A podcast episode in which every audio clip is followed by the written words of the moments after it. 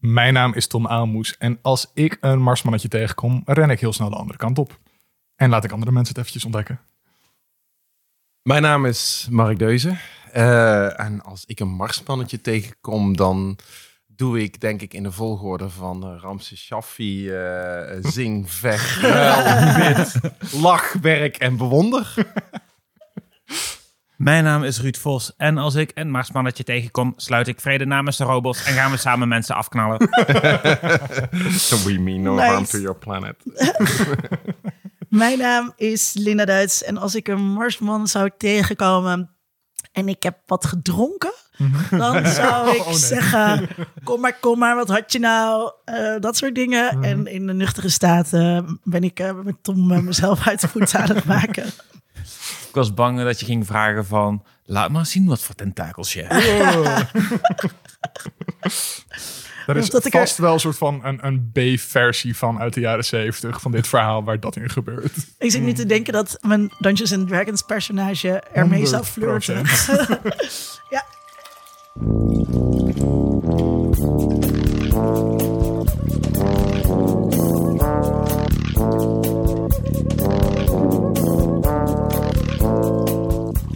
Vandaag gaan we het hebben over War of the Worlds. Een bekend science fiction boek, filmreeks, hoorspel, televisieserie, radio set. Het is eigenlijk alles. Het is een soort keten van eh, adaptaties. Ehm, we gaan het hebben over het radiodrama of het hoorspel eigenlijk uit 1938. En over The War of the Worlds eh, uit 1953, de film. En over War of the Worlds, de 2005 film. Dus niet over de serie die recentelijk is uitgekomen. Welke van de twee? Want er zijn er twee uitgekomen. Ja, Oh, nee. dus eh, over, over al die niet. Dus als je bang bent voor spoilers daarop, no worries. We spoilen dus alleen ehm, het plot van eigenlijk wel waar die serie ook over gaat. Anyways, ehm, eh, eerst eh, stel ik graag aan jullie voor onze gasten. We hebben Mark Deuze te gast. Mark is hoogleraar media en cultuur aan de Universiteit van Amsterdam. In het bijzonder op het gebied van journalistiek. En ehm, ben jij een beetje geeky, Mark? zeg ik, vraag ik aan iemand die een t-shirt aan heeft met eh, art plus beer is culture. Ja, Dat is een geeky t-shirt. ja. ja question answered. Ik denk dat T-shirt dat lezen meegeeft is altijd geeky inderdaad. Ja, precies. Ja, ja, ja. Nee, maar, maar, maar ja, sowieso denk ik dat iedereen wel eh, geeky is op een bepaalde manier. Eh, ja, ik zeker wel. Eh old school geeky, muzikaal, muziekgeek, absoluut. Wat minder misschien in, in films en televisie, maar zeker eh, games en muziek. Ja, ja, absoluut. Mooi. En eh Ruud Vos is ook weer bij ons de gast. Hij was er al twee keer Twee keer. eerder. Weet je nog Ja. welke afleveringen? Eh, Firefly en Charlie Kaufman. En die Oh, over ja. Charlie Kaufman. Dat is waar, ja. De Ehm, twee uitersten van cultuur.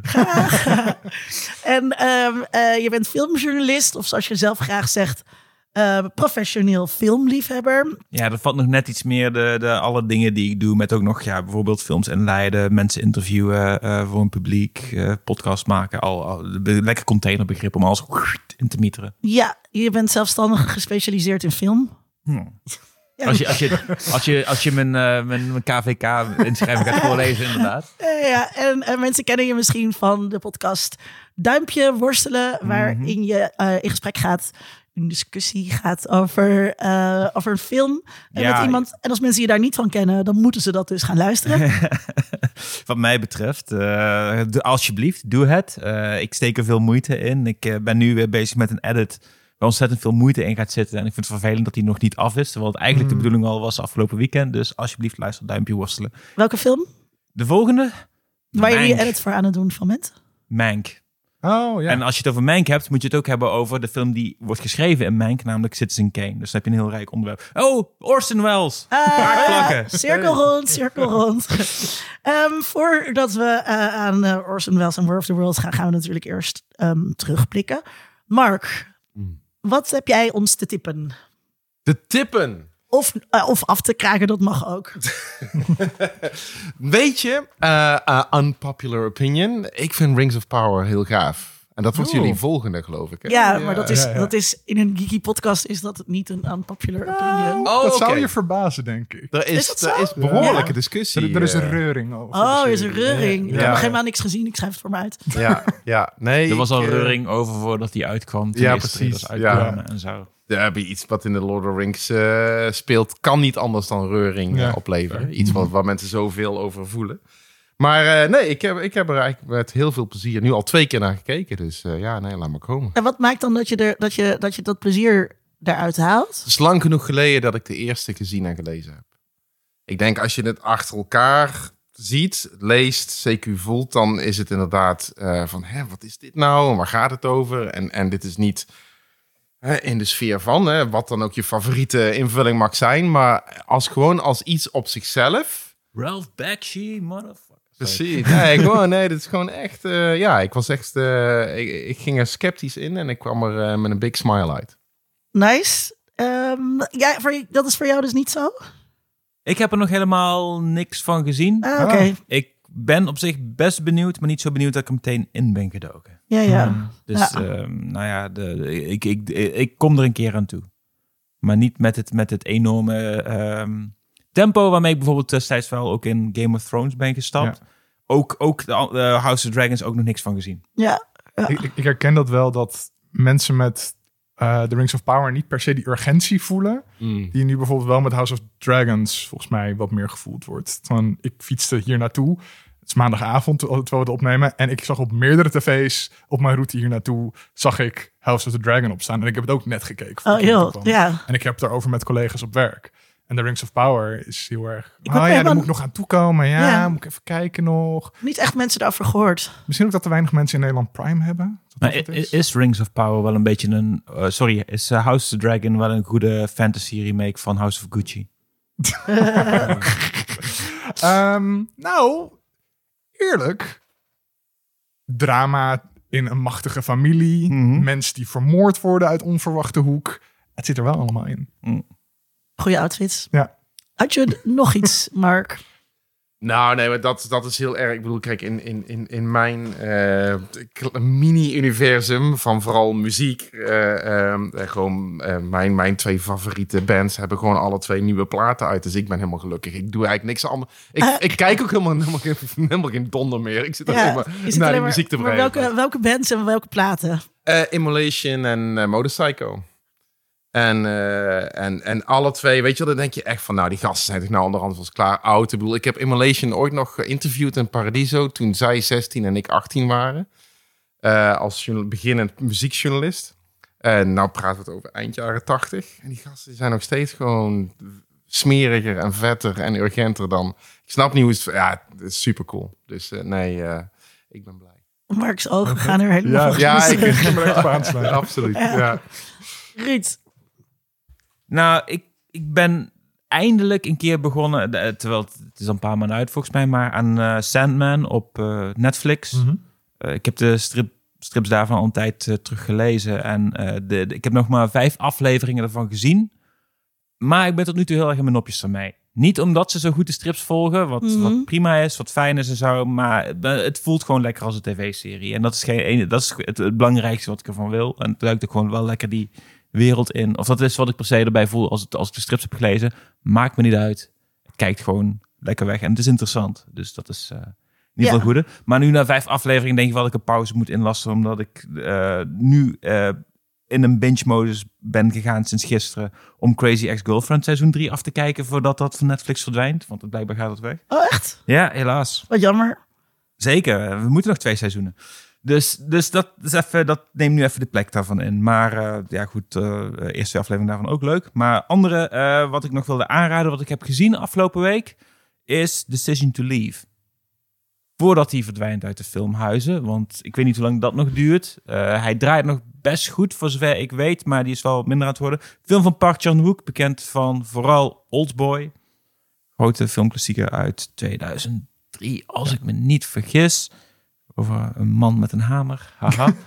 Decision to Leave is wat subtieler dan dat. Wat, wat meer een, een, een ja, film noir-achtige film. Maar behalve film noir heeft het ook veel ja, bijna farcicale comedy zit erin. Er zit romance in, er zit mysterie in, maar er zit ook suspense in. En het is allemaal in een grote mix met nog wat echte, echte Zuid-Koreaanse flavor eraan van Park Chan-wook. Ik, ik, ben, ik was er echt heel erg blij mee. Voelde de lengte van die film, maar het is zo eentje van, je voelt de lengte, maar ik had er geen, geen enkel moment een probleem mee met die lengte. Hoe lang is hij dan? Ja, twee uur twintig minuten of zo. Uh, Ja. ja. Decision to Leave was ook een van mijn terugblikken. Dus ik Ah. haak daar gewoon lekker op aan dat ik er helemaal mee eens ben. Dat het gewoon een hele mooie, fijne film is. Prachtig geschoten. Mhm. Eh, hele mooie locaties. Eh, en een plot dat inderdaad tegelijkertijd soort van een thriller puzzeldoosje is dat je op wil lossen. En een verrassend ontroerende film over liefde tussen de moordenaar en de detective. Ja. En eh, thematisch allemaal lagen waar je gewoon lekker op kapot kan nadenken. Als je de Ja. bioscoop uitkomt. De he- hele le- lekkere film om te kijken. En nooit voorspelbaar. Nee, totaal niet. Nee, dus al, eh, echt alle clichés die al die genres hebben, eh, eh, die die aanhaalt voorbij. Dus dat vond ik heel erg eh, vet om te zien. En eh, volgens mij heb ik hier nog niet over verteld in de podcast. Maar ik ben, eh, we hebben natuurlijk een aflevering gemaakt voor de zomer over eh, Dungeons and Dragons. En over hoe leuk het is om dat te spelen.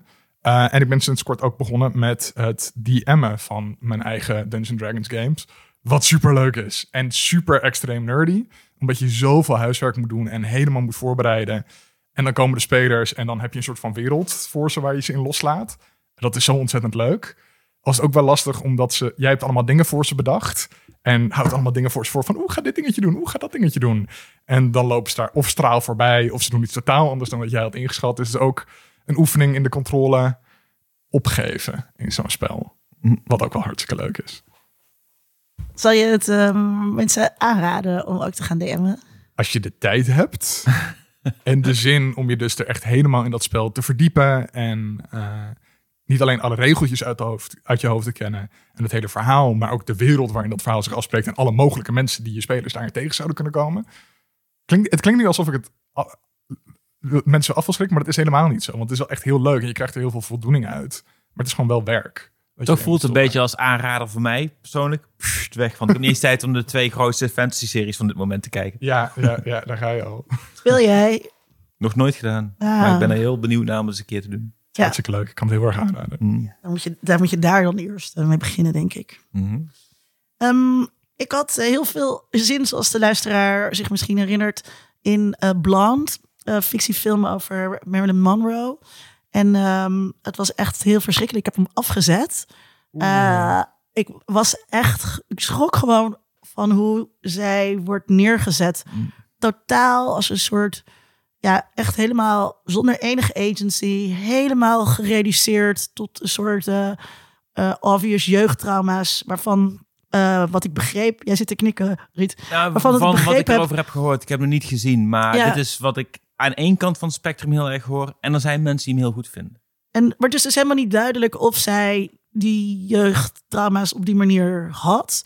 En alles wordt daar dus aan, aan opgehangen. En ik kan gewoon, ik kan gewoon echt. Ja, voor, voor mij is Marilyn Monroe was gewoon een super voorbeeld. En ehm, ik zie altijd vaak, of ik zie vaak in dit soort vrouwen dus de sterke vrouwen, zeg maar. Of de, of de, of de agency of de krachtige kant die daar, die daar aan zit. En die dus juist haar altijd ontzegd zijn eh, in de geschiedenis. En nu dus weer. Dus ik, nou, ik, ik kon het gewoon echt niet aanzien. Ehm, Zonde. Lees geen interviews met de regisseur over deze film. Oh. wat dan? Hij noemde, eh, volgens mij was het How to Marry a Millionaire. Eh, dat was, hij, hij, had- hij had erover dat hij nooit naar de films keek van Marilyn Monroe en How to Marry a Millionaire. Daarin zei hij dat ze in principe glamoureuze hoeren spelen, de vrouwen in die film. Ja, Van waarom is glamoureus dan? Omdat ze mooie jurken dragen. Maar ik zijn ze toch gewoon een soort van veredelde hoeren. En, Ja. eh, mm, ja. Oh. het geeft al een beetje weer Klinkt wat een zijn- beetje misogyn gewoon. Ja, Ja, hoe die gewoon naar, naar haar kijkt ook. Ja. Ja. ja jakkes. Ja, het is Ehm, een mysterie waarom dat hij op die manier een film heeft gemaakt. Maar ik moet hem Ja. nog zien, dus ik ben nog steeds benieuwd. En toen ben ik, vind ik, een zeer bekwaam regisseur die ook hele mooie beelden kan schieten. Volgens mij heeft hij dat hierin ook gedaan, wat ik hoor. ja, cinematografisch ziet het er prachtig uit. Precies, maar ik hoor ook wel echt heel veel geluiden van. Geen idee waarom dat hij per se die film wilde maken. Ja. Ik heb wel een positieve filmtip, namelijk um, The Revenge Hmm. op ehm, Netflix. Ehm, het is eh, een eh, high school film, echt een hele erg leuke. Er zit boordevol verwijzingen naar alle jaren negentig ehm, eh, high school films. Het is heel meta daarin ook, dat, daar hou ik heel erg van. En het is een soort van ehm, post-woke, hoe zeg je dat? Ehm, die, die, die, dat, dat bewustzijn zeg maar, van het belang van diversiteit en inclusie is er, zonder dat het. ehm, daar, daar is ook een soort van afstand toe, toe of zo. Of daar, kan, daar kan ook een klein beetje om gelachen eh, worden. En dat vond ik ook, eh, ook heel erg prettig. Dus zeker als je hiervan houdt, van high school films, dan mag je deze echt niet ehm, overslaan. Do Revenge. Volgens mij een bekende actrice in. Oh, dat soort dingen moet je, Maya Hawk volgens moet je, Maya mij, Hawk, moet je, ja, moet je, ja, ja, moet ja, je de- mij niet De vragen. dochter van eh Uma Thurman en... eh, Oh ja, dat, ja inderdaad. Ja, Ja. Zij, zij is dat. En dat is dus wel... ehm, eh, ja, je zit gewoon... Je, ja, het is zo duidelijk de dochter van Ethan Hawke. En zij kan onwijs goed spelen. Dat, ehm, ja, daar was ik van onder de indruk. En het is heel verrassend. Het is een heel verrassend leuke film. En ehm, ik wou nog een kleine cross-promotie doen Oh. met de andere podcast. Namelijk, we hebben met Onder Media Doctor een aflevering opgenomen over eh, het epos. Eh, met een promovendus die onderzoek doet naar een soort van, nou niet per se de overeenkomsten, ehm, maar wel een soort van de continuïteiten tussen de oude epen, want het meervoud van epos is epen. Dus de oude epen van Homerus en Virgilius en dat soort dingen. En de grote blockbuster epische verhalen die we nu kennen, zoals de Star Wars en het Marvel-universum. Wat een zo voor de hand liggend onderwerp is, tenminste voor mij. Ja. En het dus heel raar is dat dus niemand in de wereld dat ooit op deze manier heeft gedaan. En dat heeft dan weer alles te maken met een soort van stammenstrijd die er is. Tussen de Eh, klassieken en de modernen. Ja, Of, tussen eh, de klassici. En die, en die zouden dus gewoon nooit daaraan denken. Ik kijk nu even naar mijn waarde collega bij de afdeling Media Studies. Dat is toch maf? Ja, maar het is ook eh, typisch. maar ik, ik vind sowieso eigenlijk, maar ook zelfs in, in mediastudies, er is, er is, er is een, toch een behoorlijk eh, ahistorisch eh, perspectief. We zitten sowieso hè, een beetje shiny toy syndrome. Hè. We hebben de neiging om het nieuwe en het grootste en het beste te focussen. Hè, net zoals in de journalistiek, media en techjournalistiek gaat het altijd over Bill Gates en de nieuwe iPhone. Weet je, alleen maar de grote namen, de, de, de shiny toys. En dat er eigenlijk nauwelijks besef is van geschiedenis, laat staan genealogie of hoe die, hoe die dingen, thema's gewoon door de hele tijd meegeslepen worden. Dat, ja, dat is eigenlijk, dat is wel standaard. En dan past dit perfect bij natuurlijk. Ja, Ja. ik vind het altijd heel grappig. Eh, als ik geïnterviewd word over een nieuw fenomeen, over weet ik veel, juice-kanalen of zo, Ja. dan eh, zeg ik altijd, nou ja, kijk, ja, dat is natuurlijk gewoon een, een andere vorm van een roddelblad. En dan zit zo'n journalist achter, oh ja, oh, wat interessant. Ja, ik denk, oké. dat is ook waar we het vandaag over hebben. Ik bedoel, die, die, die, die, die War of the Worlds en die hype daaromheen over de effecten die radio zou hebben op mensen. Ik bedoel, eh vervang radio door boeken 100 jaar daarvoor, of daarna televisie, of nu sociale media. En je hebt eigenlijk bijna letterlijk hetzelfde verhaal. Natuurlijk zijn er ook verschillen, en die doen er ook wel toe. Maar eigenlijk is het telkens hetzelfde verhaal. Ja, dat is een klassiek voorbeeld van Socrates die waarschuwt voor de gevaren van het geschreven woord. Ja, dan wordt het niet meer oraal doorgegeven. Ja, Pas ja. maar op. Verloedering. Ja, ja, ja. nou, we zijn eigenlijk al begonnen, maar gaan hier toch nog even naar een bumpertje luisteren. Ik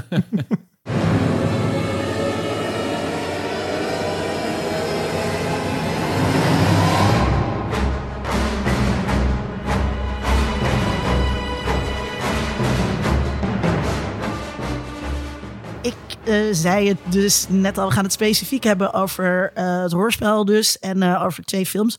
Er zijn nog veel meer adaptaties eh, en dat is allemaal terug te leiden tot het oorspronkelijke boek eh, van H.D. Wells uit eh, 1898. Ehm, iemand zit er hiermee aan tafel te, te zwaaien. Ja, omdat ik hem nu half heb gelezen, omdat ik niet verder kwam dan... eh, Ja? Is het ja, zo zwaar? door nee, maar gewoon door de... eh, A, gewoon jullie geven huiswerk, plus ik geef mezelf nog veel meer huiswerk. en ik ben gewoon niet verder gekomen dan dat. Het is ook niet per se het allermakkelijkste lezen boek hoor, maar Hmm. eh, vooral ook omdat het niet heel erg een lopend verhaal is, maar meer episodes. Hmm. Maar ook vooral omdat ik gewoon ook nog extra dingen wilde gaan kijken. En ik, ik ging nog andere dingen herlezen. En, Eh. ah, joh. Waarom, Ruud, waarom denk jij dat dit zo'n aansprekend verhaal is? Oeh, het is, het is, het is traumatraining. Traumatraining? zou Ja? ik zeggen. Het is eh, echt een, een, een situatie waarin je totaal geen controle hebt, waarin je, je, ja, wat je overkomt. Ehm, het is een complete grote existentiële dreiging voor alles op deze planeet, et cetera. En ehm, het is interessant om ermee om te gaan, om, je- om een boek in te stappen van je weet van het is niet echt. En dan kun je naar de hand weer lekker uitstappen en weer vrolijk gaan met de rest van de wereld. Maar heb je in ieder geval even kunnen onderdompelen in de gevoelens van complete reddeloosheid, complete eh, existentiële, gewoon ja, niet weten waar je aan toe, ja, hoe noem ik het? Terreur, ter terror. Ehm, Terreur, ja, Tom? Ik denk dat dat het ook wel is, maar het is ook die fascinatie, denk ik, met de vraag van wat is er buiten? Is er iets? Zijn we alleen? En als we niet alleen zijn, wat betekent dat dan voor ons? En daar komt het dan inderdaad uit op traumatraining. Hm. Maar ook tegelijkertijd van, er zit ook iets van een sprankje hoop in, toch? Aan het einde van, uiteindelijk zal het wel goed komen. En dan bouwt mensheid zich zo ook wel op. Daar zit ook iets optimistisch toch in, denk God ik. heeft ons een beschermlaagje meegegeven. Oh god, daar moeten we het echt nog over gaan hebben straks. ja, maar ehm, kijk, dit is misschien, misschien wel een soort van eh, de OG sci-fi. Maar je kunt ook andere verhalen vertellen. Waarom toch maar elke keer weer een adaptatie van dit? Hoe? Waarom altijd een adaptatie van dit? Ik denk omdat het heel vaak terug te halen is en dat je er ook weer mee iets mee kunt zeggen over het heden waarin je leeft op dat moment. We, gaan het hebben over twee verfilmingen ervan. De ene is van vlak na de Tweede Wereldoorlog, wel in een tijd van redelijke puis en vrij. En de andere is van post 9-11. En dat zijn van die dingen die voel je er echt wel in. Ja, ja gaan, we het, gaan we het straks ook nog eh, verder over hebben. Want we gaan die twee eh, eh, uitgebreid vergelijken. Um, maar er zit een soort mythologisering ook aan deze titel ehm, eh, vast. Eh, de, de mythe gaat eronder dat er, dat er een enorme paniek was onder luisteraars. En dat mensen de straat oprenden eh omdat de aliens eh, kwamen. In 1938, toen de Mercury Theater op de radio onder leiding van Orson Welles dit hoorspel ten gehoor Ja. bracht. Ja, is dat waar? Nee, Is niet waar. nee. dit is wel echt... Ik geloofde dit echt voor, voordat ik de vraag in het draaiboek zag staan en dacht, wacht, nee, het is niet gebeurd. Ja. Maar Nee, maar het, het, het, het verhaal dat mensen paniek raakten, doet er wel toe. hmm, En dat, dat is het interessante. Het doet er eigenlijk veel minder toe of het waar of niet waar is. Het doet ertoe dat dat verhaal op zichzelf een soort mythische status heeft dat gekregen. mensen dat zijn gaan geloven. Ja, dat Ja. media dus dit soort effecten kunnen hebben. Ja. Eh, dat, dat verhaal doet er enorm toe. Eh, maar, maar inderdaad, hè, ik bedoel, het toenmalige Amerikaanse kijk- en luisteronderzoek eh, onderzoek stelde vast dat op die avond nou, maximaal 2% van alle luisteraars naar dit, dit hoorspel luisterden. En dat van al die luisterers, luisteraars niemand op het formulier van het kijken en luisteren invulde dat ze naar het nieuws aan het luisteren waren. Maar allemaal naar een play. En een toneelstuk. Dus iedereen wist heel goed dat het nep was. Ehm, eh, dus en, dat luisterden niet zoveel mensen. En die mensen die luisterden, die raakten allemaal niet massaal in paniek. Het was wel een onverwacht goed ding. Een goed stuk. Hè? Eh, Ik bedoel, eh, het was, het was, het was een echt totaal zootje. Nauwelijks gerepeteerd. Ik bedoel, er was allerlei mis. Er ging van alles mis bij de voorbereidingen van die uitzending. Maar ook media, dankzij de genialiteit van, van Wells, eh, was het een fantastische uitzending. Ook nu, als je het nu terugluistert hè, Ja. op YouTube en zo. Ja, het is echt fantastisch, geweldig. En, en, en dat, eh, ehm, ja, de combinatie daarvan, plus dat de kranten de dag daarna er een enorm eh, big deal van maakten. Hem dwongen tot een persconferentie, verantwoording afleggen. Maar die in mythe was eigenlijk gelijk daarna de wereld ingekomen. Ja, ja, ja, het is echt Ja. een... hij, hij, je zei van, nou, dit is de originele science fiction film. Zou ik zeggen, dit is de originele media hype. En, en dat, dat, is, dat, is, dat op zichzelf is heel erg interessant. Want die, daar is dan in alle periodes daarna in de wereldgeschiedenis... voortdurend naar terug verwezen. Hè, naar die hype. Ja. En, en die hype die stond vooral ten dienste van de krant. Ja, want waarom waren die kranten zo boos? Nou ja, ik bedoel, waarom, zijn, waarom schrijven kranten tegenwoordig dat eh, Facebook verschrikkelijk is? Of eh, waarom schreven kranten in de jaren tachtig dat vertrossing heel erg is? Waar, Kranten voelen zich voortdurend bedreigd door allerlei andere media. En grijpen dus elke kans aan om aan te tonen dat andere media slecht zijn en kranten goed. Ook al is de helft van de krant tegenwoordig sponsored content zonder een fatsoenlijk label erboven. Dus iedereen wordt voortdurend in de commerciële tuin geleid. Toch blijven journalisten maar volhouden. Nee, de krant, daar is waar je het nieuws vandaan moet halen. Maar als je het haalt van Google of, of god beter het Facebook, is het gevaarlijk voor je. Nou, in die sfeer moet je die media-hype destijds zien. Radio was in Amerika in de jaren 30 het meest populaire massamedium. Iedereen zat daar dag en nacht naar te luisteren, alleen of als gezin of kinderen. Iedereen luisterde naar die radio. De krant raakte volledig in vergetelheid. En ja, dat was natuurlijk verkeerd.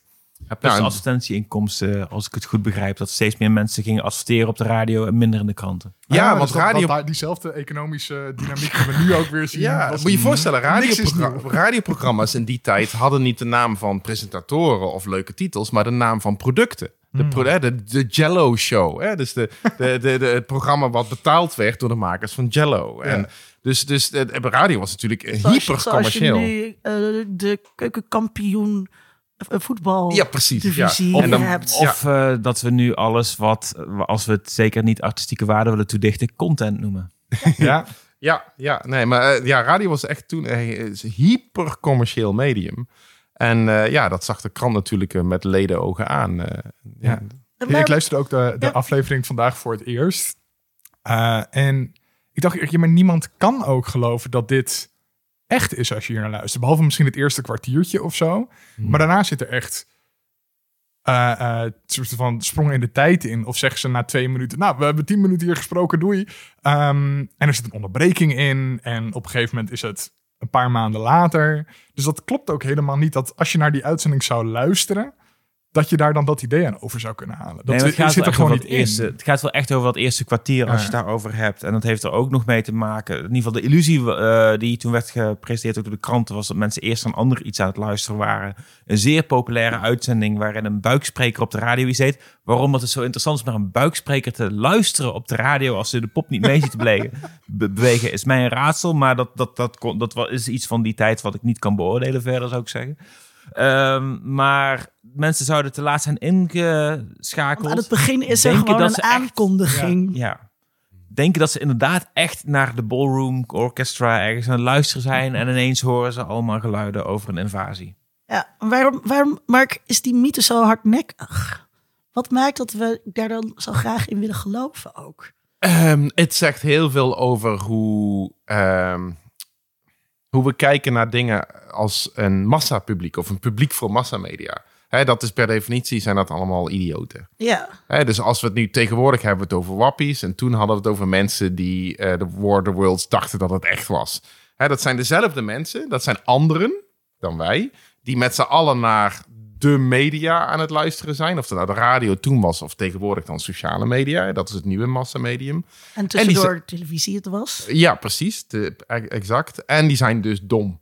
En, en, hè, en die, hè, we, kennen allemaal uit ons vakgebied de injectienaaltheorie. Het idee van dat als je met een massapubliek naar media zit te kijken of te luisteren of te klikken tegenwoordig, dan gaan de boodschappen van de media eh, bij wijze van spreken rechtstreeks je, je, bloedbaan in, zonder dat je daar nog rationeel over nadenkt. En eh, allemaal volstrekte flauwekul. Maar dat is de mythe die voortdurend wordt gerecycled en waar deze media-hype heel erg aan appelleert. Maar mensen zijn niet dom. Mensen zijn sowieso nooit een massapubliek. Eh, en eh betekent niet dat mensen niet soms hele domme dingen zeggen of doen. Maar dat is gewoon, denk ik, des mens zijn. Ja, en wat misschien ook nog wel weer meespeelt, ehm, is eh, als het gaat zeg maar over eh, kwetsbare massa's, dan zijn dat vaak mensen die ofwel ehm, eh, jonger zijn of lager opgeleid of zo. En hier maakt natuurlijk uit terug in de geschiedenis. Of weet je wel, die mensen die snapten dat nog niet of zo. Ja, maar dat is net als met die beelden van die eerste film. een van de eerste films dat je zo'n projectie hebt van een trein die richting de camera af komt rijden. En dat mensen in het publiek dan weg zouden rennen. Ja. Eh, eh, Ook niet op die manier gebeurd. Nee. Nee. Nee, ja. daarbij, het is gewoon een goed verhaal om te vertellen. En als je daarbij vertelt dat het echt is gebeurd, dan wordt het alleen nog maar leuker om het door te vertellen. Ja. Dat kan geen kwaad. Uh, het scheelt ook dat ik dacht in 1942 of zo is het ergens genoemd door een wetenschapper in een bepaald onderzoek dat dit zo is gebeurd. En dat gaf er een bepaalde geloofwaardigheid aan. Dus het onderstreepte van, kijk, dit is echt gebeurd. En door de tijd heen, ook al zij, zij waren in eerste instantie heel weinig mensen die daadwerkelijk naar hebben geluisterd, kwamen er allemaal mensen naar boven, naar boven die zeiden van ja, ik heb het ook gehoord toen. Dus er kwam een aantrekkelijkheid in om, om mee te gaan. En van ja, ik was bij Woodstock. Ja. ja, maar ook denk ik, als je dat dan uh, de hele tijd naar je toegeschreeuwd krijgt en de dag erna in de krant leest, dat je dan zit van ja, dat weet ik inderdaad nog wel, want het was inderdaad wel ja. zo. werkt geheugen natuurlijk ook. Ja. Um, wat, weet je eigenlijk hoe, het, hoe dit bewaard is gebleven?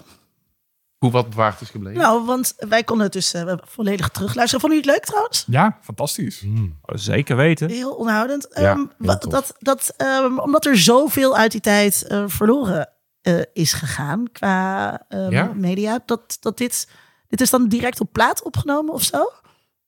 Um, dat is een goede vraag. Dat was een onvoorbereide vraag. Die nee, ja, maar dat is, ik, ik weet wel dat, dat uh, de, de uh, club, uh, de, de, groep waar Orson Welles deel van uitmaakte, ook veel ook van de, uh, de oefeningen. Dus als ze van tevoren een, een van hun vele toneelstukken dan op de radio deden, ook dat namen hun vaak op. Ah. Dus toevallig zijn de oefeningen van deze niet opgenomen, omdat ze eigenlijk niet of nauwelijks geoefend hadden. Hè? Mm -hmm. maar eigenlijk maar één keer een paar uur voor de uitzending.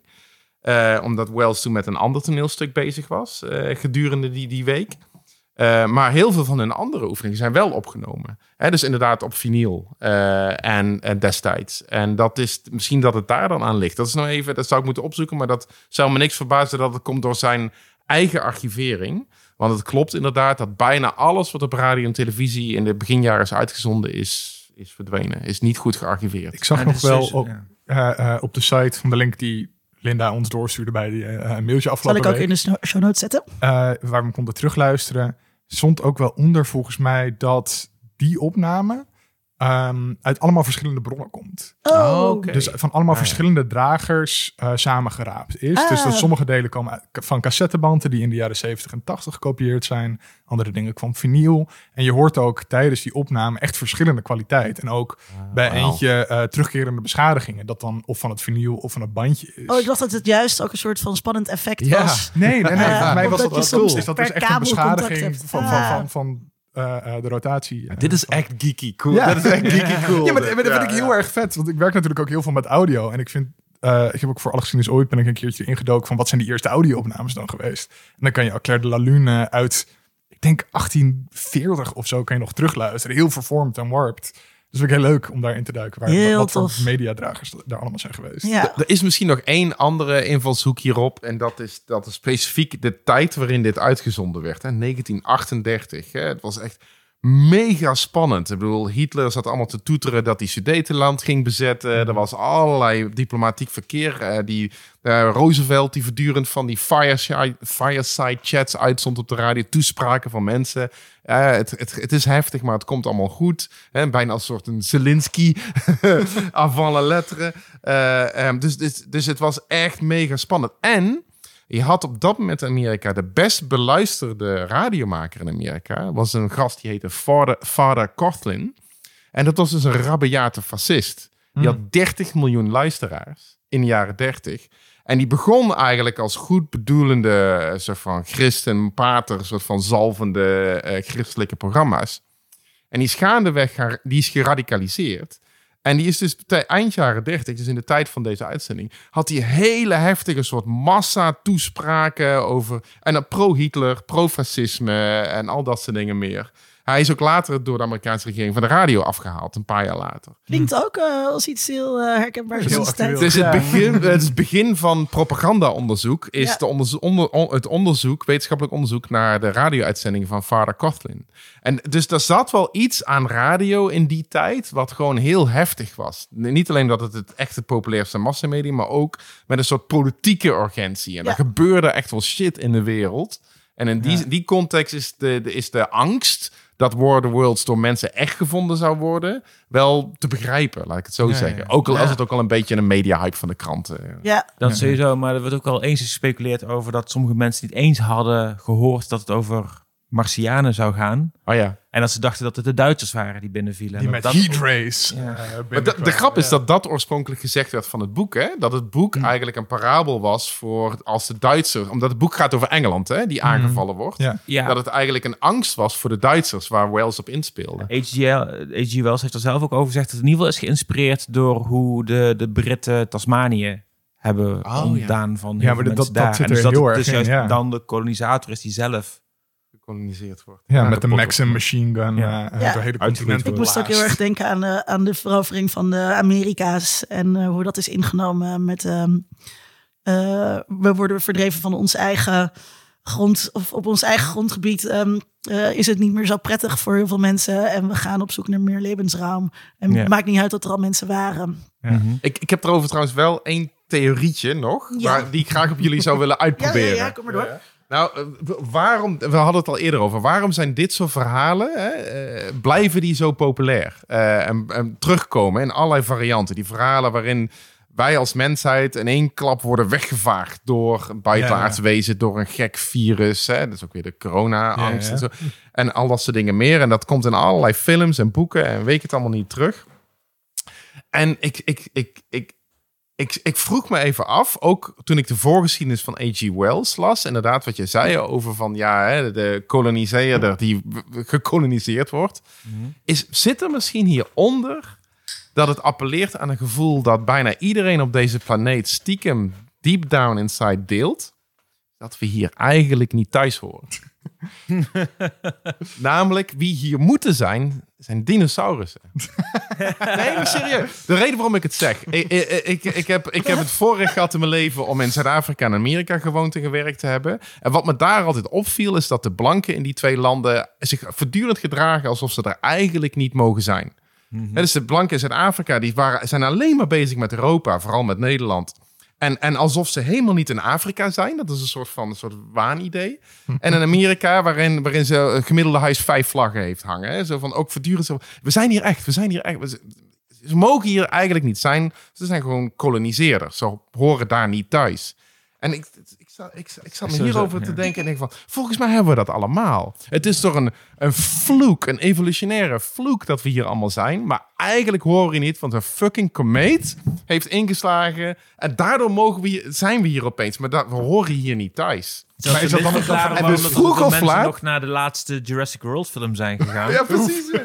Vroeg of laat komt er iets of iemand die zegt van... Ja, en nou is het mooi geweest. Wij zijn Ophoppen. jullie overlords. Ja, precies. Ja, maar Ja. op dezelfde manier dat, dat soort van mensheid en zelf ook... en vooral mensen uit Europa zelf natuurlijk ook... de hele tijd dat bij anderen hebben gedaan. Ehm, we, hebben een, eh, we hebben twee luisteraars eh, vragen. Eentje is van eh, Lieve Heremans, luisteraar van het eerste uur.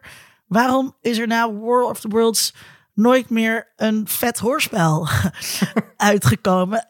Ehm, Sorry lieve, wat zeg je nu over al je podcast-collega's... die hele vette hoorspellen maken? nou ja, dus, er, is, er, is, er zijn natuurlijk nog wel ehm, eh, hoorspelen op de radio. Dat, dat, dat, dat bleef gewoon een ding. Volgens mij heeft zelfs ehm, Nooit meer slapen of Met het oog op morgen... hebben we nog een heel lang lopend eh hoorspel feuilleton gehad. Ehm, Er worden jij? steeds hoorspelen gemaakt. Ja, dat, wordt, dat is nog steeds een ding, toch? Radio. Ja. Maar ehm, misschien niet eh, waarvan mensen dachten dat het echt was. Maar dat was, werd van dit dus ook niet gedacht. Nee. Nee. Nou, en er zijn wel... ehm, je had een paar jaar terug in Nederland van Babylon heette die gasten. Volgens mij de Bilderberg tapes heette dat. Ja. Of de Blankenberg tapes? Ja, Blankenberg tapes. Tips. Ehm, en dat was een soort true, fic- fictieve true crime podcast die al die stilistische dingen van echte true crime podcast gebruikte. Waardoor mensen ook het idee hadden dat ze naar een echt gebeurd verhaal aan het luisteren Ik wou er waren. precies zoiets ook aanhalen. Ja. In de jaren negentig had je het programma On The Hour, wat, waar eh, ooit onder andere Armando Iannucci en ik kan niet op zijn andere naam komen. Goed, twee, twee grote satiremakers die inmiddels elk hun eigen ding doen, zijn begonnen. En dat, dat, als je dat aanzet, dan heb je niet door dat je niet naar een actualiteitenprogramma aan het luisteren bent als je niet van tevoren weet. En op een gegeven moment komt er gewoon echt de meest bizarre shit naar voren.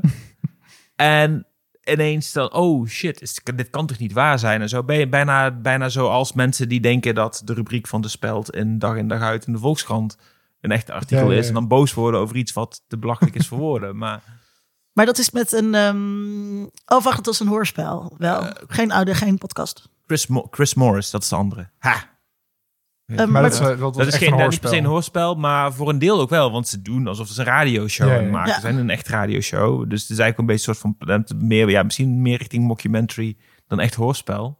Maar dat is in ieder geval die dimensie in van mensen denken dat dit echt is. Tot een bepaald niveau. Want met Ja. een podcast, eh, het is heel moeilijk om met een podcast die je luistert op een app op een moment dat jou uitkomt, om dat te verwarren met een nieuwsuitzending. Nee, maar het is wel te verwarren met een verhaal dat echt waar is. Ja, dat is waar.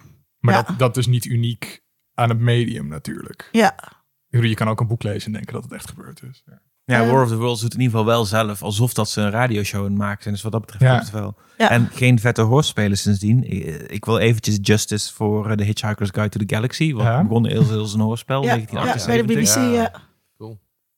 Ja. Dat... eh, Geen lieve. Als, als, dat, als, dat, als dat er niet was geweest, waren die, die boeken die je misschien heel tof vindt... en de film en, en, en de tv-serie er ook nooit geweest. Ja. ja. Ehm, luisteraarsvraag van Jasper Klewer. Welk scenario zouden jullie bedenken als je een hoorspel zou maken waarvan 90% van de luisteraars meent dat het echt is? Nou ja, dus als je graag de luisteraar in de maling zou willen nemen, denk ik, moeten we de vraag een beetje rephrasen. Wat voor scenario zou je dan bedenken? Ik zou niet voor een hoorspel gaan. Ik zou voor een all-in experience gaan... waarin hopelijk tv en internet en dingen meewerken. Zeg maar dat je echt de... De totaal je moet, je moet alle Trans- dingen doen. Je wilt niet dat mensen googelen en denken van... oh, dit is niet echt. En dan full-on gaan met iets wat zo belachelijk is... dat Oké, tuurlijk zijn er wat mensen die er misschien echt in geloven... maar dat ik denk van het is zo overduidelijke nonsens. En waar zou het dan over gaan? Ik zou het bestaan van geesten aantonen in zo'n ding. Oh ja. Dus dat Ja. er echt eh, de- iemand eh, bezeten is door een geest en zo, weet ik veel wat. Maar dat je echt shots hebt waarin het full on gaat. Zo. Dat je iets hebt wat alleen maar live kan zijn op dat moment. En dat het overgaat in effect shots die wel zijn voorbereid en zo. Dat het zo soepel gaat binnen hetzelfde shot nog en zo. Ja, ja. Helemaal voor, tot de puntjes voorbereid. Ik zou daar helemaal op los willen gaan. Weet je wat? Zou, zou dat wereldwijd breaking news, breaking news zijn? in. Als je, het, als je het echt overtuigend doet, als het echt lei- leidt tot een soort van, van, van gedragsverandering van Ja. mensen op een bepaald moment, of het paniek is of iets anders. Of dat ze ineens allemaal, weet ik veel, eh zelf een seance gaan houden of wat dan ook. Ineens explodeert eh, bol.com met boek over spiritu spiritu spiritualism. Ja. ja. Ik denk dus altijd, ehm, heel, heel veel dingen zijn geen voorpagina nieuws. Bijvoorbeeld eh, de doorbraak dat ehm, HIV niet meer overdraagbaar is als iemand ehm, eh, goede medicatie gebruikt.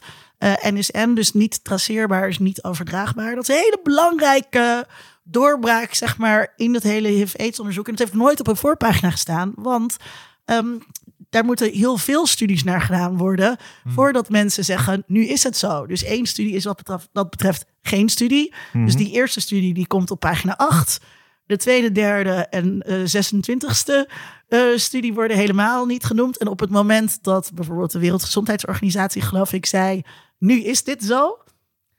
Ja, toen was het nieuwsberichtje, Wereldgezondheidsorganisatie zegt iets wat onderzoekers eigenlijk al een tijdje weten. Ja. En dat is dan ook Geen eh, nieuws, geen nieuws ja. meer. Dat denk ik bij deze geest, eh, dat zou dan ook zo zijn. Dan moet eerst moet het allemaal Ja, dat moet echt driedubbel gecheckt worden. Ja, ja, ja. Ja, ja, ja dat, dat is het lastige daarmee. Het moet Ja. echt iets zijn waar mensen in beeld meteen geloven dat het zo Ja. is. Ja, en ik ja. denk dat dat echt heel veel vraagt van je speciale effecten. Maar dat je toch ook gewoon Ja. van een paar heel erg onovertuigde dingen gebruik moet maken. Dingen die gewoon echt filmtaal zijn en zo. Zodat mensen dit geloven, omdat het dan een goed verhaal is. Ja. Had jij iets bedacht, Tom? Ja, ik zou dan ehm, eh, het medium dat ik al heb gebruiken. Eh, ik zou geen hoorspel maken, maar ik zou gewoon een aflevering van alle geschiedenis ooit maken. En gewoon totale onzin ophangen een uur lang. Gewoon echt gewoon iets totaal absurds bedenken over een oorlog tussen een diersoort en de mensheid of zo. Eh, ik bedoel, de emu-oorlog is in Au- Australië echt gebeurd, dus De, emu-oorlogen. Dus ja. ja, lang verhaal, maakt niet uit. Ja. Maar er zijn gewoon bela- genoeg belachelijke dingen in de wereldgeschiedenis gebeurd. Ja. Dat je gewoon een heel verhaal op kan hangen. Dat mensen gewoon zitten cool, wist ik niet. Ja. En dan moet je gewoon eigenlijk met een paar accountjes een Wikipedia-artikel aanmaken. Zodat mensen dat nog weer kunnen vinden. Mhm. En dan ben je er op zich wel, denk Ja. ik. Dus toen de bekervolk werden bedreigd, uh, de uitsterven door de otters. Ja, zoiets. Ja. Denk je, Mark, dat als... ehm, hoe, hoe denk je dat de verslaggeving zal gaan als er daadwerkelijk buitenaards leven ons komt aanvallen? Daar hebben we de, de Marvel Universe voor, hè? Die, is buitengewoon, Ja, eh, voor. buitengewoon goede documentaire reeks over eh, de journalistiek in tijden van crisis. Ja. dat zou ik zeggen. Dat, eh, en ja, nee, inderdaad. Ik bedoel, ehm, ik, ik bedoel het, dan moet je kijken naar hoe journalistiek tegenwoordig met oorlog omgaat. Hè, bijvoorbeeld eh, de oorlog op dit moment in, in Oekraïne. En, en, en, en wat dan interessant is, is dat je ziet dat de journalistiek, de professionele journalistiek, daar slechts één van de heel veel mediamakende spelers is. Hè? Dus je hebt de journalistiek die daar verslag van doet. Maar je hebt ook een president die zijn eigen massamediale organisatie optuigt. En je hebt eh, duizenden eh tiener-TikTokkers in Oekraïne die hun eigen var- varianten van die oorlog de wereld in slingeren. En dan nog eens een miljoen mensen op Telegram en nou, enzovoort, enzovoort, enzovoort. En allemaal doen zij verslag van die oorlog. En wij, moeten, wij proberen er dan op de een of andere manier zo'n zinvol verhaal van te maken. Ik denk dat dat gaat gebeuren. De, hè, als, als, als, ze van buiten, dan gaan we niet met z'n allen netjes. eh, natuurlijk gaan we ook het NOS-journaal kijken. Maar ook al die andere media en verhalen. En dat ze er ook verhalen bij zitten van ja, maar het gebeurt eigenlijk helemaal niet echt. De aliens komen hier als vrienden, jongens, omarm ze. ja. Ja, eh, eh, al- al- Er is helemaal niks mis met deze Eh, aliens. de- precies van ja, wat nou van die demoniseren van de aliens? Eh, ja, nee, dus dat, eh, dus dat dan terwijl de wereld en de achtergrond afvikt, zijn we met elkaar in gesprek of het wel waar is. Ja, ja, Ja. ja, ja, En ach, dat is ook mooi. Ook dat is de mensheid. Ja, het mag er ook zijn, hè? Ja. Zou je, zou je alla bij, eh, om, een, om een meme uit eh, begin jaren 2000 aan te halen, zou je dan ook een, een TikTok krijgen zegt van, leave the aliens alone. Ja, precies. Leave them alone. Prachtig. Ja. Ik zou denk ik iets ehm, met ehm, eh, katten doen. Ehm, dus, dus daar iets mee. Maar dan, en dan spreek ik mezelf wel tegen net over dat met dat onderzoek. Eh, van weet je, we kunnen eindelijk met eh, katten communiceren. Oh ja, als Iets, eh, eh, ja, ja, ja. Iets dergelijks. Ja. Katten hebben een grotere woordenschat dan mensen. Eh, bev- bev- bev- dat blijkt. Of ze lachen onze woordenschat uit. Hoezo dat katten ons de hele tijd uitlachen. Ja, waarschijnlijk lachen ze die uit omdat ze er maar drie nodig hebben. En daarmee alles kunnen. Hey, laten we even gaan eh, duimpje worstelen tussen, tussen deze films. Eh, Normaal, ik- normaal heb je het eh, over twee meningen in een film, maar nu de film versus film. ja, film, versus film. Ehm, gewoon eerst algemeen. Welke vinden jullie beter? Ik kijk naar jou, Mark. Ehm, de Spielberg-versie. Ja, de 2005? Ja. Tom? Spielberg, ja. Ook Spielberg? Hands down Spielberg. Film waar genoeg mis mee is, Ja, maar die. Ehm, ik eh, heb echt een grondige hekel aan Tom Cruise. aha. Mhm. Maar ik moet bekennen dat ik echt every second entertained was.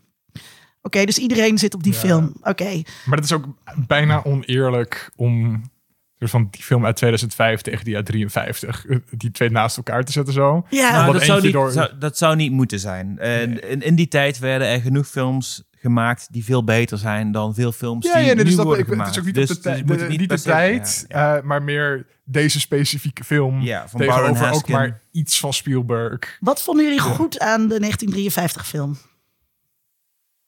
Nou, Laat ik hem dan anders insteken. eigenlijk best wel veel. Als in eh, de, de, de chaos die erin gecreëerd. Had je, had je hem al eens eerder gezien ook? Nee, dit was echt de eerste keer. Eh, hiervoor heb ik hem voor het eerst gezien en zo. Die van eh, Spielberg, die had ik wel al zoiets vaker gezien. Maar dit was de eerste keer die. Dus ik ben wel hiermee begonnen. Ik dacht van, met, met genoeg van die van Spielberg vergeten, ga ik even hier instappen. Hmm. Ehm, en zeker ook omdat ik films uit die tijd, en vooral ook science fiction films uit die tijd, vaak heel veel voordeel van de twijfel wil geven. En eh, dat ik daar heel makkelijk, heel goed naar kan kijken nog en zo. En zeker door alle dingen die gedateerd zijn heen, inclusief effecten en zo. Nou, iets wat ik briljant vind aan die van 1953 is een bepaald stukje design aan de, de soort van bijna slangding wat bovenop de Hmm. tripod zit. Ja, Dat vind ik een heel eng ding. Dat werkt heel erg mooi met, met zo'n cameravizier erop en zo.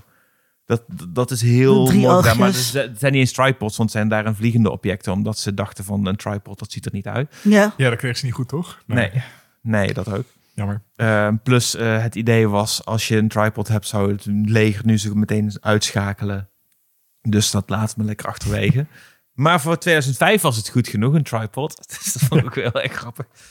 Um, maar ook zeker wanneer het echt helemaal de complete chaos is uitgebroken en dat je je daarin begeeft om redenen die minder goed zijn. In ieder geval verhaal technisch vind ik hem gewoon slechter werken dan die van 2005.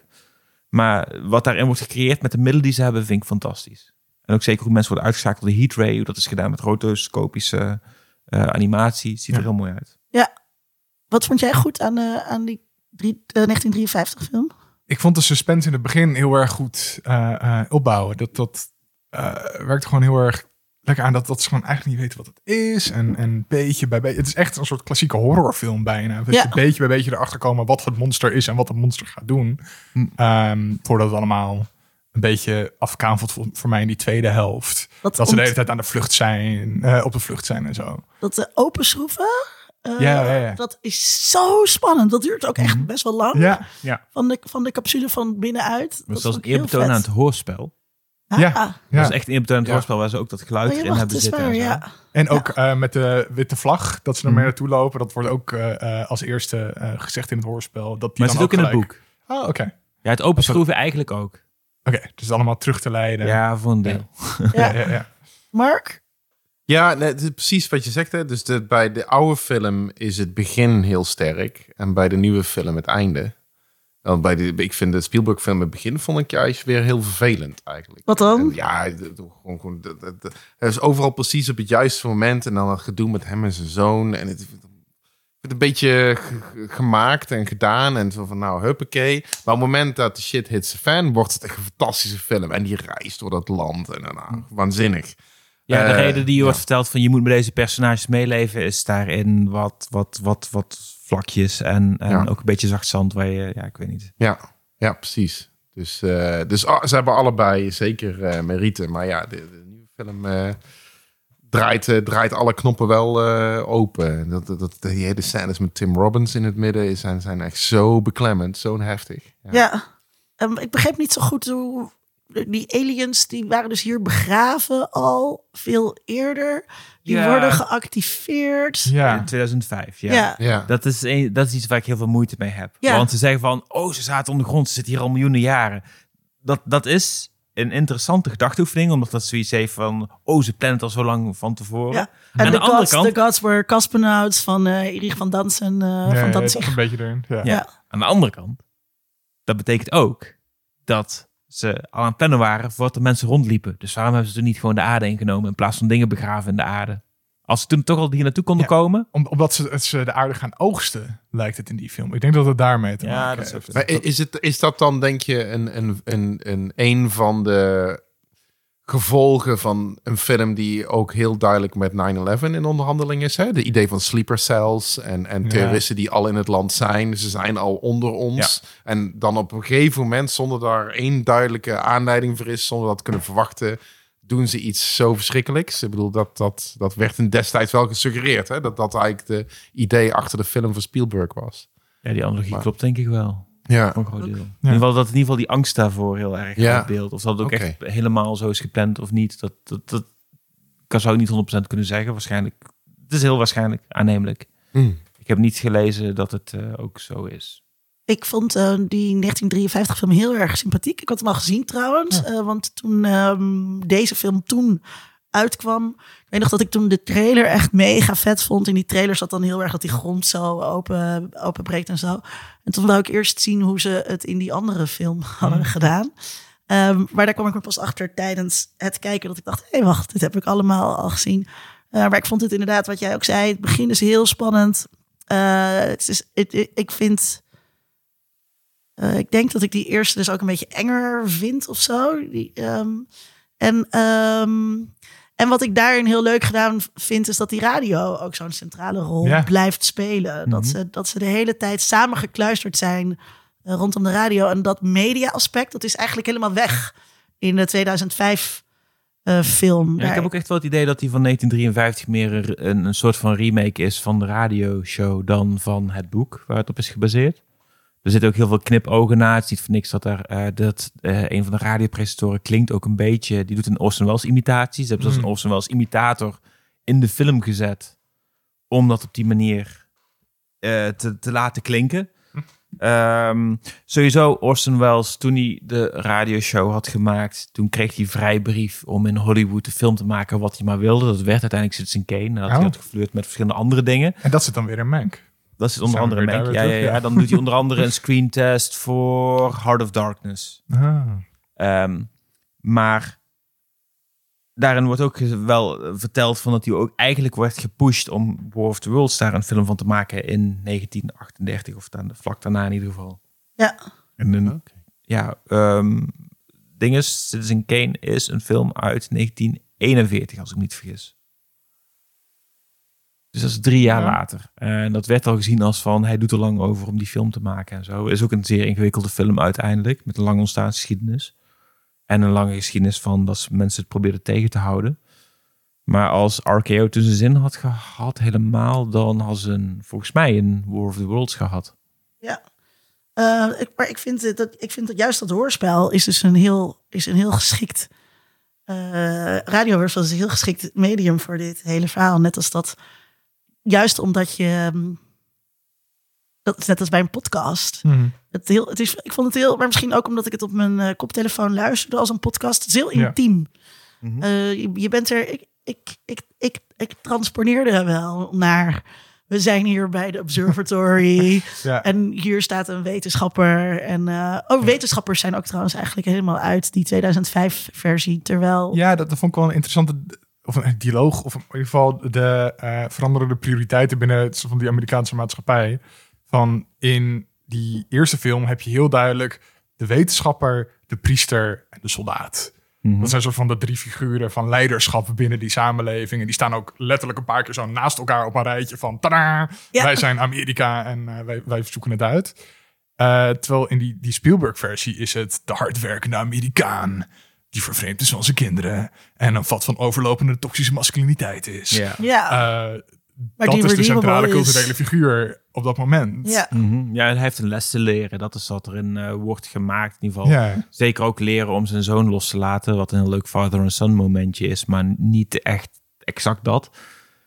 Ehm, Ik vond dat heel erg geforceerd. Dat ik wil naar de zo. explosie toe rennen. Oké, Nou ja, sure man. Kijk, J- Justin Chatwin, die, die later ook Goku speelt in de desastreuze Dragon Ball Z eh, verfilming.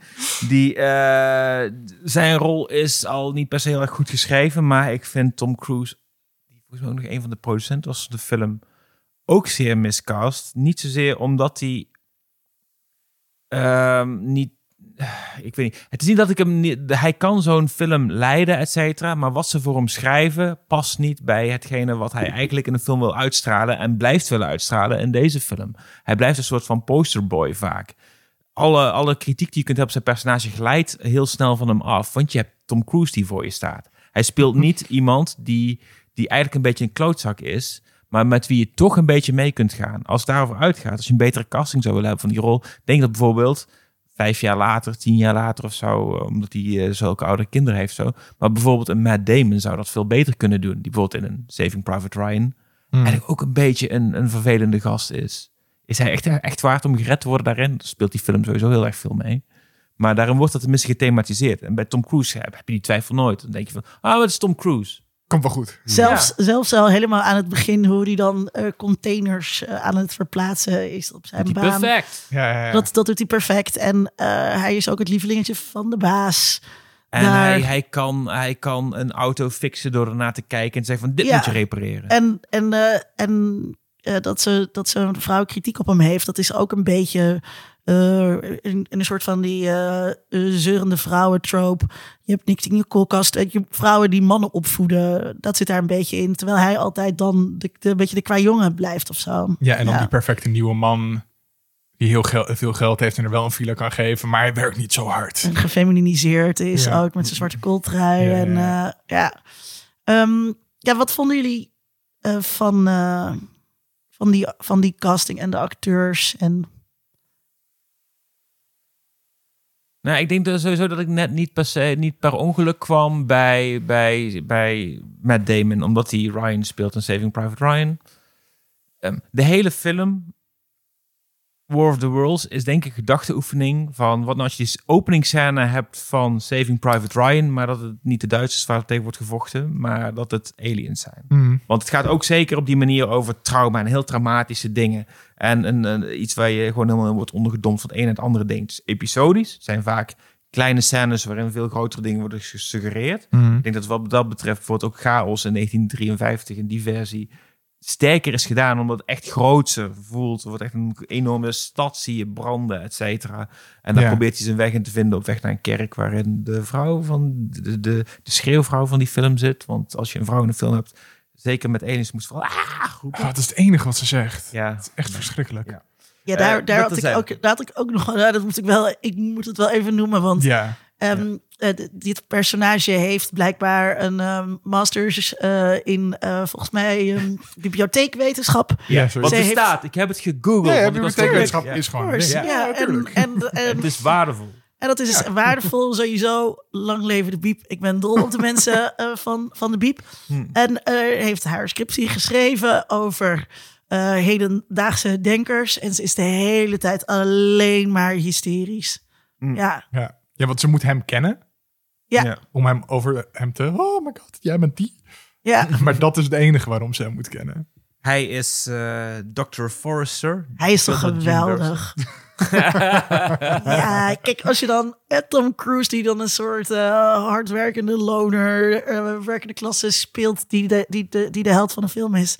Hier is de wetenschapper gewoon de hele knappe, veel te knappe man. Ja, en net bedoel, zoals Tom Cruise kan hij een Zo vliegtuig vliegen. je Dus hoppa. zelden. Wat zei je? Net zoals Tom Cruise kan hij een vliegtuig vliegen. Dus hoppa. Ja, hij heeft allemaal hele coole...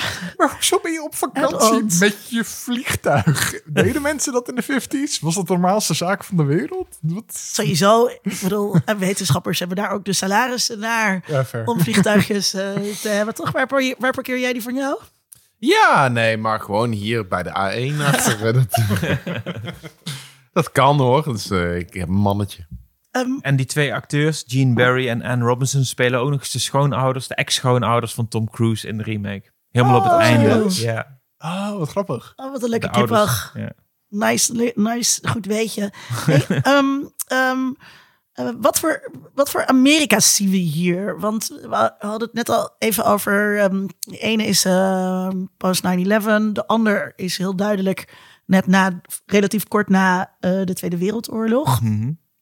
Zien Wordt zelfs aan gerefereerd aan het begin. Eventjes zo van, we hebben de Eerste Wereldoorlog gehad, de Tweede Wereldoorlog. Nu hebben we de oorlog om de werelden. Ja, ja. Ja.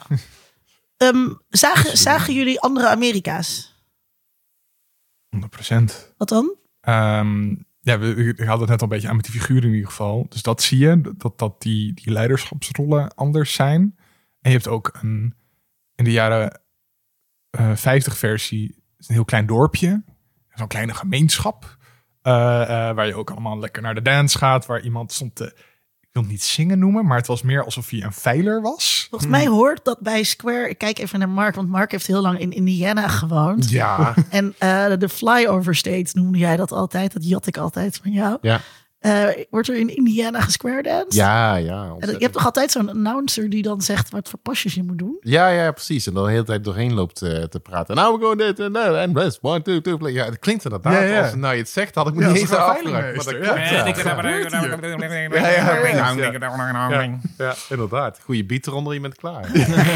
Ja, maar dat, maar dat vond ik er wel heel, heel grappig aan. Dat dat ook misschien het beeld dat Amerika dan van zichzelf heeft van eh, dat, dat soort gemeenschappen, dat je samenwoont en, en ook de kerken die een centrale rol daarin speelt. En eh, die ander is veel geïndividualiseerder, heel erg. Bedoel, zit Tom Cruise heel erg in een gemeenschap? Hij kent de, de, de mechanicus van, van de autowinkel om de hoek. Ja, Dat is het. ja. Dus dat is sowieso al heel anders. En het is heel sterk ook ieder voor zich. Ja, dus daarom inderdaad ook verder in de film is er niet een saamhorigheid of zo. Het is ieder voor zich en God voor ons allen. Nee, je wordt vooral ook heel erg gevraagd om mee te leven met een individu in die chaos. Eh, die, die door andere individuen loopt, die worden gevaporized daar. Ja, en die ook een bedreiging voor hem zijn. Dus dat is ook nog weer, dat is die, die paranoia van, van post Ja, nou ja, 9/11. goed. Als, Ja. als, als, eh, als, ze dat, als, als je daar wilt hebben, dat valt nog in ieder geval in het boek zit dat ook heel erg. De, Hmm. de dreiging van mensen tegenover elkaar. En dat is ook iets wat nu op dit moment überhaupt veel meer wordt gethematiseerd. Eh een van de twee tv-series die in 2019 er is gekomen, is ook een soort van eh The Walking Dead, maar dan na de alien-invasie Ah, van ja. The War of the Worlds. Het ook The War of the Worlds, is met onder andere Franse actrice Lea Drucker en met eh, Gabriel Byrne. Franse productie. Loopt nu al, er komt binnenkort het derde seizoen van uit. Ja. Ik was eigenlijk een beetje bang toen ik erachter kwam van... Oh, is het naar aanleiding daarvan? En had ik nu eigenlijk twee seizoenen daarvan moeten Oh, kijken? nee, ik ben bang van. niet. Ik ben, ben, ben heel erg bij benieuwd. Ehm, maar dus... Want, eh, maar kijk je het? Want, want ik begrijp Nee. niet zo goed hoe dit in serievorm werkt. Hoe ga je dat dan de hele tijd uitrekken? Want dat einde Nou is ja, best wel Je, je hebt dus, relevant. in 2019 had je er twee, je hebt die. En dan heb je dus echt gewoon van na de, de, de, de invasie, zeg maar, hoe mensen dan eigenlijk human beings, are the real ja. monsters. Zo'n zo'n situatie Ja, ja, ja. krijgt waarschijnlijk, want dat, dat is ook wat er in The Walking Dead gebeurt. Waarschijnlijk is het een regelrechte kopie daarvan. Eh, de andere is een drie afleveringen durende, eh, eigenlijk gewoon versie van het boek, maar dan op een modernere manier vertaald. Wel in de, de tijdsbeeld van eind, pardon, 19e eeuw. Oh, dat vind ik wel interessant. Ja. Dat is interessant en zo, maar dan nog steeds is het met overduidelijk iets modernere figuren dan toen populair was in literatuur. Maar die, daardoor wordt er wel een interessant verhaal verteld, interessanter. Maar toch hangt na één aflevering iets van, ik snap het wel. Ja, Mark, wat... eh, ja, wat- Nou, was mijn vraag ook aan jullie. Wat jullie van het, de rol van het Amerikaanse leger vonden. Ah. Want die in de, de nieuwe de Spielberg film is dat, zijn dat de enige onfeilbare in de hele film. Hè? Iedereen is, heeft, heeft eh, zijn momenten, zijn zwakte momenten. En Ja. of is, is idioot of is wat dan ook. Maar de enige die altijd heroïs blijven en on top of everything blijft de National Guard en, het, eh, en de US Army. Ja, on, dat was niet eens, had ik er zo over nagedacht, maar echt onverschrokken. Ja, Gooien zij zichzelf tegen die aliens. precies. En, En, die houden dat... controle over die steden. En Ja. rijden burgers in goede banen. Ja, precies. En, en alles. verkeersregelaars in het midden van alles. Hun, en dan, hun falen wordt niet echt getoond. Terwijl het eigenlijk wel niet film is dat zij er ook gewoon niks tegen kunnen beginnen. ja, Nee. Als er een, een, Ja. een smetje is op hun blazoen, is het dat zij Tom Cruise nodig hebben om duidelijk te maken van... hé, hey, er zitten vogels op, de schilden doen het niet meer. Maar want ehm, in, in de 2005 film, hoe we te horen krijgen dat niks helpt, is toch alleen maar op het moment dat Tom Cruise die televisieploeg tegenkomt bij dat gecrashte vliegtuig. Zij vertellen hem volgens mij van Ja. niks werkt. Ja, en, en we zien op een gegeven moment echt een gigantische charge. Dat is op het moment dat die, die Bobby, Robbie, die Ja, ja, zoon, ja, ja. daar gaat, dat we die, ook die Apaches over zien komen en al het geweld loslaten. En dat doet ook niks. Ja, maar er wordt geen... maar dat wordt- wordt- met wordt- een, maar dat het zien we met een explosie. En dan is het vermoeden van Robbie is misschien nu al meteen dood. Ja, Maar we weten niks. Nee. En uiteindelijk blijkt hij nog te leven ook. Dus alles wat daar is opgebouwd, is nee. Maar ze nuken, ze nuken ze niet, toch? Nee. Nee, En, dat eh, wordt in geen van de versies gedaan na, na, na 1945. Vond ik ook een Jawel, interessante in de omissie. 1953-versie gooien ze er een bom op. eh, Ja, van een, ze een, een, eh, ze nuken hem. Oh, dat is waar. Inderdaad, sorry. Ja. Ja, maar dat is natuurlijk Ja, ook helemaal tijd dat daar veel losser over nagedacht werd dan toen. Ik bedoel, je hebt in Korea dan dat Ja, toen was- Arthur gewoon zit van, maar waarom nuken we niet gewoon De ja? Koude Oorlog was, was nog niet zo eh, koud als eh, eh, een aantal jaar later tijdens de varkensbijcrisis. Ja. Ja, ik ben vergeten, want ik vond Ja, het dus zelfs was best wel gewoon een goede representatie van zo'n zo'n zo'n paddenstoelwolf. Maar varkensbij is 62, 63? Ja, maar je hebt, ik bedoel, de Korea-oorlog. Ja. Dat is al best heet. Ja, dat is dat tot is eh, waar. dat is 1953 is die Ja. afgelopen. Ja, dus dat speelt hier natuurlijk ja. of waarschijnlijk ook wel mee. ja, maar ik Ja. bedoel bij angst voor de bom. Ja, ja, ja. Ja, dus dat, dat zit daar inderdaad niet in. Dat, eh, ik vond het wel... ehm, wat wou ik nou zeggen? Oh ja, dat in, de, in eh, die 1953 film het heel erg benadrukt wordt dat alle naties samenwerken. Alle naties over de hele wereld verenigen hun krachten om dit te bestrijden. En in die 2005 film is dat ook weg. Dan wordt er wel iets gezegd, geloof ik, over eh, Europa, maar er is heel weinig over bekend. En het gaat gewoon vooral wel over Amerika. Wat voor, wat voor Amerika vond jij dat er eh, verbeeld worden? Wat voor Amerika's?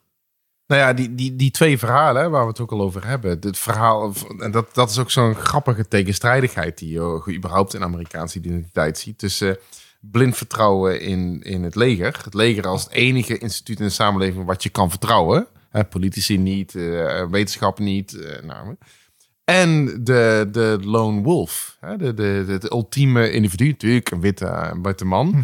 Maar, maar en, dat, dat die twee verhalen haaks op elkaar staan, vergeet het maar even voor het gemak. Maar dat, dat is echt het centrale thema. En ook inderdaad van dat, doordat niemand het eigenlijk weet en iedereen gewoon idioot is, behalve het individu, kan ook de individu als enige te oplossen. Uh, dus dat, dat, dat, dat vond ik wel, vind ik wel een hele. En, en ja, en ik blijf maar terugkomen. Ik hoop dat jullie, want jullie, jullie weten daar meer van dan ik, op die, die scènes in het midden met Tim Robbins.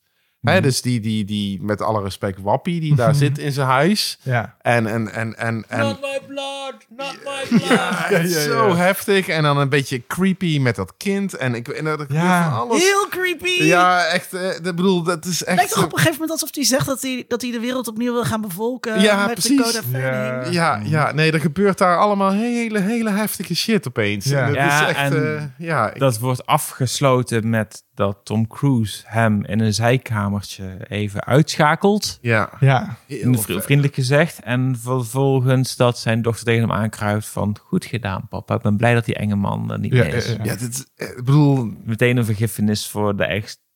Ja, daar, daar heb je en daar wordt, verder, wordt er ook niet meer op teruggekomen nee. of zo. Nee, dat film. is een soort van... Nee, dat hij met een schep iemand kapot geknuppeld heeft. Gewoon gruwelijk. Ja. ja. Sowieso, en dat, uh, ik weet niet of dat andere mensen dat ook hebben, maar wat, iets wat ik problematisch vind aan de 2005-versie is hoe zeer er protectief wordt gedaan naar haar. Omdat zij kind is, mag zij niks zien. Mm. Maar al die dingen, want die onschuld die moet zo hard beschermd worden. Terwijl het, als zij een, misschien enige hoop heeft om te overleven in een wereld waarin we weten dat aliens er zijn en ons komen aanvallen en zo, is het misschien om te weten waar tegen zichzelf moet beschermen en weten hoe ze dat zijn. Ja, ja ook in deze film. Ja, zij moet nou, ook ze is in ieder geval getraumatiseerd. Ze heeft vooral heel veel blikken dat ze echt gewoon kapot is en dat de camera in kijkt. Maar vanaf het begin af aan van zij de... minste heeft gezien. Maar vanaf het begin van de film is ze al uh, moeilijk en moeizaam. En, uh, en is ze al de hele tijd uh, aan het gillen en overdreven angstig. Ook als er nog helemaal niks gebeurd is. Maar is zij Ja, misschien dan. Amerika? Ah. Zij is De Amerika. onschuld van Amerika. Eh, dus de, post 9-11 Amerika in 2005 was natuurlijk gewoon gillend en schreeuwend en getraumatiseerd en kon helemaal niks handelen. Je En- zegt dat en met deze film Amerika pleit om zichzelf vooral oogkleppen op te houden voor de rest van moet beschermd worden in haar, in haar onschuld, Ja. beschermd worden en, en, Haar, en haar broer praat tegen haar, haar te kalmeren. Dan doet hij dat met haar armen van... This is your space. Nobody can enter it. ja, ja, ja, precies. Ja, Wat ja, ja, nice, nice. Ehm, mooi. eh, oh, nou, ik wil het wel nog wel. Ik, ik wil ehm, nog even hebben over, de, over de, on- ons versus de Martianen. Maar eerst we moeten toch even iets zeggen, inderdaad, over religie. Ja. Hmm. Eh, of wil je dat voor het einde bewaren? Nee, dat kunnen we nu wel even doen. Ik bedoel, we hoeven er niet, niet lang bij stil te staan, denk ik. Maar het is gewoon... Het verbaast me gewoon heel erg aan die 1953-versie... dat de conclusie is... God heeft ons beschermd. Tada. Nou, dat is niet 100% eh, uit de lucht gegrepen, want dat staat ook in die woorden in eh, het originele boek. Oh. Mm, En het zit ook in de, het radiohoorspel. In ieder geval, het, woord, in ieder geval het God- woord God in his wisdom maar het put is- on his ja, green precies, earth. Het is, het is één keer dat het woord God daarbij wordt gesleept. En het wordt niet zo gethematiseerd. Nee, maar je gaat... In de film uit letterlijk in een kerk. 1953 heb je ook nog... A, er wordt een priester aan het begin uit de weg geruimd door de Martianen. Wat Ja. een groot tragisch ding is. Ja, goed ook omdat het familiebanden heeft met, eh, met de Ja. vrouwelijke hoofdpersoon. En ze gaan ja, van, van kerk naar kerk. En dat echt ineens wordt dat er met de haren bijgesleept. Alsof dat iets is wat ons moet beschermen op dat moment. Ja, ik vond er ook wel, dat, viel uh, Jasmine, mijn vri- mijn vriendin, viel dat op toen we de 2005-versie gingen kijken. Het eerste gebouw dat neergaat in de 2005-versie is een kerk. Die wordt dwars door midden gelezen. Ja. Dus gewoon gelijk Spielberg die binnenkomt en zegt, dit gaan we niet doen. Ja. Dat, dat, Nou, dat is ja, het niet is wel een toevallig verwijzing naar de gekozen. 1953-versie. Dat is zeker waar. Ja, Want waar dat ophoudt, gaat dit verder, bij wijze van spreken. Maar Ja. het is wel, ook in 2005 is het allemaal Gods plan. Ja, maar niet op diezelfde manier. Niet op die manier van dat ze in een kerk zitten en bidden en dan is er een soort van divine intervention. Dat is bijna Ja, wat er lijkt ja. te gebeuren in de 53. Ja, dat is wel waar. Het is meer een stelmiddel om te verwijzen dat, dat, dat het zo fijn is dat het daarop uitkomt. In het boek is het eigenlijk ook, ehm, voor zover ik het weet, want ik heb dus de tweede helft niet gelezen, maar ik weet in ieder geval dat die woorden over God's wisdom, zodat het op het einde ook zit. Het is bijna een soort van, laten we zeggen, symmetrische vertelling gemaakt. Hmm. Dat in het begin heb je dat mensen naar buiten kijken via telescopen en zo. En daardoor Mars aan het bestuderen zijn. Ehm, Mars valt ons aan, valt ons hard aan en zo. Mars heeft ons ook bekeken. Wij zijn in hun ogen een soort van kleine nietige wezentjes en zo. De Martianen worden door de dominee genoemd als, eh, als zij eh, technologisch superieur aan ons zijn. Dan zijn zij ook closer to the creator. Ja. Ja, dat is in de, de 53 Ja. versie. Ja. klopt, ja. Dat, dat, dat, staat, dat staat niet per se zo in het boek. Maar eh, er worden wel heel veel verwijzingen gemaakt van dat we mensen tegenover de Martianen zijn zoals eh, mieren ten opzichte van mensen. Dat zijn Ja. ook dingen die zijn ook geciteerd in het radiospel. Ook in de 1953 versie. Volgens mij zelfs in die 2005. Dat weet ik niet 100% zeker. Ja, dus Morgan Freeman aan het begin. Ja. Ik sloeg net het boek even open en las de eerste pagina. En daar stond, staat eigenlijk precies wat elke keer de verteller weer Ja. vertelt. Aan het begin van elke film en aan het eind van elke En film. aan het einde zijn het de wezentjes die wij bestuderen door onze microscopen naar het klein toe, zoals de Martianen ons Ja, hebben ja. bestudeerd, die hun kapot maken. Ja, En dat is een heel, vind ik een heel interessant iets. Wordt vaak gedaan als van, oh, dat is de anticlimax van ineens, ineens eh, Deus ex machina komt dat er. Maar dat is een soort van manier van interessant iets van het verhaal rondmaken, die heel toepasselijk is in, in, in 1898. ja. Ik vond het ook wel grappig daaraan dat er dan soms bijna een stukje zelfbewustzijn bij komt kijken. Wat Mark net ook al zei van bij de erfzonde dat we de dinosauriërs hebben uitgeroeid. Ehm, over eh, ze slachten ons als vee en dat soort dingen. De- dus de hele tijd wel bewust van de relatie tussen mens en andere diersoorten op deze planeet en de aliens en de mens. Ja. Maar alleen een van die twee relaties wordt in twijfel getrokken in de films. Ja. En soms lijken ze er bijna te zijn, maar gebeurt er dan toch weer net niet. Ja. Dat vind ik wel heel Ehm, jammer. La- laten we het even hebben over, die, eh, over, die, eh, over mens versus Martiaan. Eh, hoe eng zijn die Marsmannetjes? De, monsters zelf Ja. of, of de technologie die ze inzetten Beide. of... of Of het hele concept en het idee? Ja, eh, waar, waar ik de hele tijd bij, blijf steken is... is ehm, vind, eh, maar ik weet niet of, of, of, of jullie dat ook zien in de evolutie van science fiction. Van de relatie tussen ons als de mens met de aliens en met hun superieure technologie. Is altijd dat de technologie inderdaad soort van perfect is. Eh, echt gewoon eh, met of zonder tripod, weet je wel. Maar, maar zo'n soort... eh, ehm, eh, waar we dus eigenlijk ook machteloos tegenover staan. En dat wordt doorgetrokken naar 2005, ver- vijf- 2005 versie. Aan de andere kant zie je juist in de laatste 20 jaar volgens mij steeds meer films waarin die technologie juist niet perfect is. En eigenlijk heel menselijk wordt. Denk aan de nieuwe series van Battlestar Galactica. Waar de Silence opeens gewoon eh, eh, liefdesobjecten worden. En eh, denk aan de laatste versies van de Terminator films. Waarin Schwarzenegger een lieve oude man is. Nou goed, dus, dus dat, zelfs de Borg van Star Trek waren ooit killer moordmachines. En op het einde is het Seven, eh, die, die gewoon sexy is. En, en mag zijn ook. En waarmee we samenwerken om eh, species 7, eh, 7249 Precies. eh, te eh, verslaan. Ja, ja, precies. En, en, En in de eh, laatste serie van Picard vond ik zelfs de Borg Queen best op een interessante manier sympathiek zijn gemaakt. Absoluut. En er wordt een heel in ieder geval een complexe tweede, verhouding, niet Ja. zwart-wit. En, Ja. en, en dus dat, dat viel me heel erg op. Van dat vind ik eigenlijk een beetje een soort van, oh wacht even, dit is een soort throwback naar toen onze verhouding met technologie nog echt een zwart-wit verhouding was, waarin technologie een soort eng, perfect. En dat wordt dan kan alleen maar vernietigd worden door iets heel, heel menselijks, een virus. En dan, terwijl we nu volgens mij onze relatie met technologie is eigenlijk veel ingewikkelder geworden. Waarin dat verhaal misschien helemaal niet zou meer zou werken. Van een soort superieure technologie die alles over komt nemen. Ja, dat, dat verhaal wordt wel gepusht in de nieuwsmedia tegenwoordig over kunstmatige intelligentie. Maar daar weten we ook van dat het bullshit is. Ja. Je zult ons weer perfect vinden als ik met de Martianen Ja, terugkom. precies. Ja. Maar dat klopt, dat kan toch niet meer, dat verhaal tegenwoordig. Maar dat in die oude dingen wel. Heeft dat dan ook iets te maken met die gigantische vlucht die, die de verwoestende kracht van technologie neemt in die, die eerste helft van de 20e eeuw? Ja, Dat absoluut. is gewoon die, die Ja. angst voor de verwoestende kracht van al het wapentuig in de Eerste Wereldoorlog. En dan de kernbom daarbovenop nog een keertje in de Tweede Wereldoorlog. Ja, en ook de context van het oorspronkelijke verhaal. hè. Industrialisering Ja. en dat soort dingen. De uh, op grote machines en fabrieken. Dat is natuurlijk heel doodeng allemaal. Terecht, ja. Ja, ja, ja. En dat, maar dat zijn we nu, eh, ja.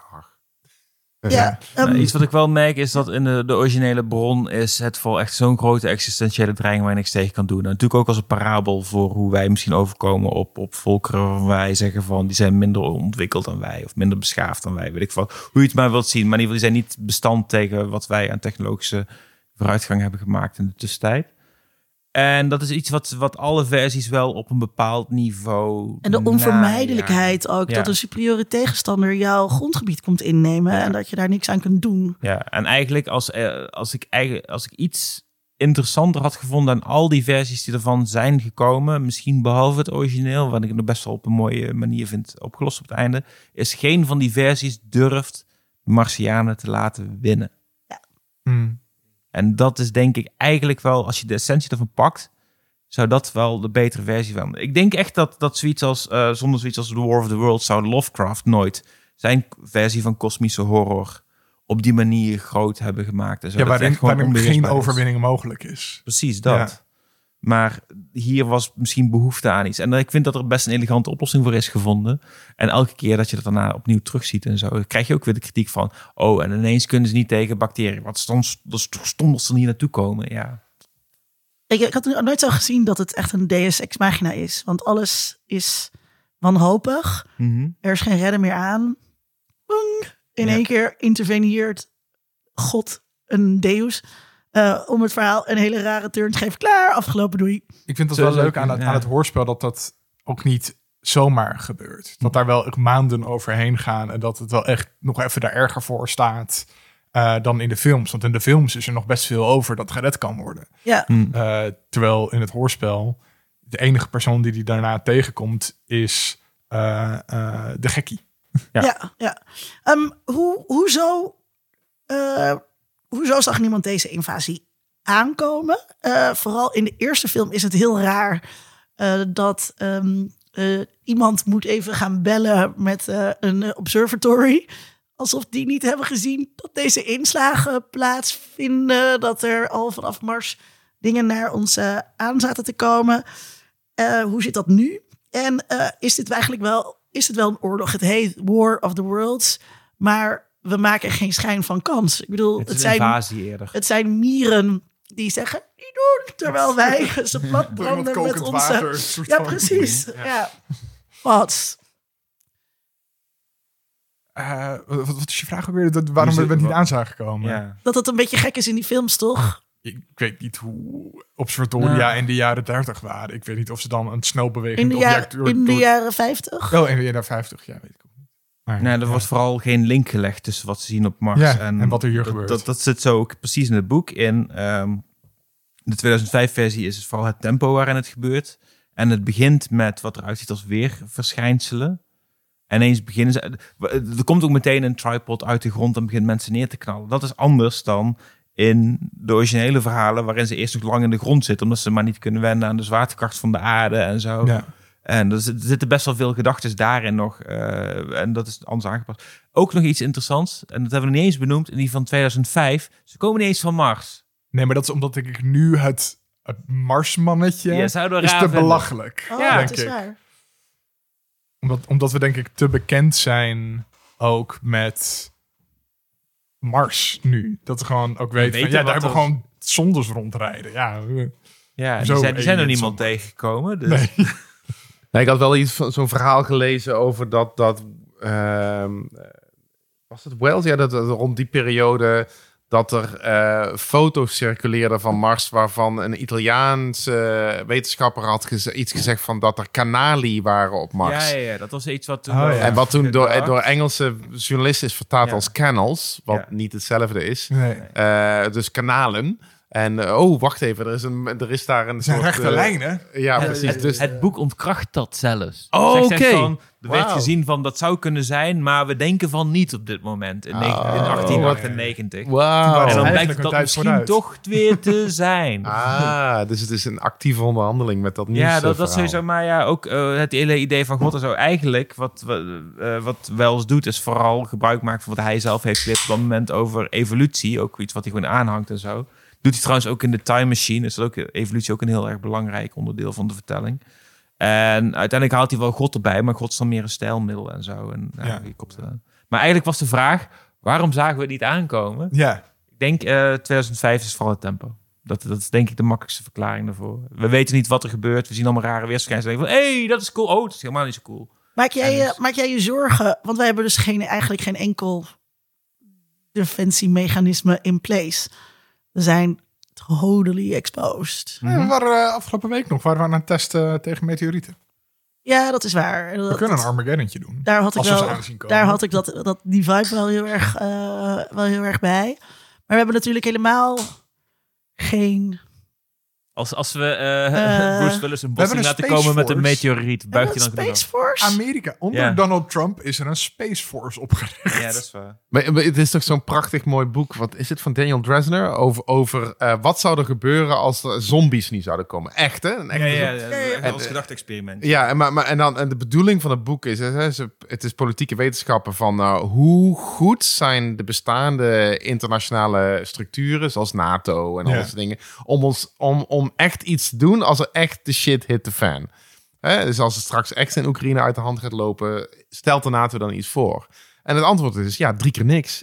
Nee. Als de zombies echt zouden komen, is het meteen afgelopen. Want die samenwerking loopt niet. Er zijn geen goede afspraken. Er zijn niet genoeg middelen. Ik bedoel, het is allemaal, het is allemaal een soort wassen neus. Het is één grote vernislaag die onder onze totale machteloosheid eh, zit. En We hebben dat trouwens is, een eh, keer ja. voor ehm onder mediadoctoren het RIVM geïnterviewd met deze vraag. Van, omdat de Amerikaanse Centers for Disease Control hebben dat toen een keertje als grapje Ja, eh, gedaan. herinneren, Ja. Ja. En dat hebben wij toen aan hun... Had jij, had jij, had jij dat interview gemaakt? Volgens mij waren dat uh, Nadine en Sebastiaan. Maar ik weet nog wel heel erg dat het heel teleurstellend was eigenlijk hoe humorloos ze daarin stonden.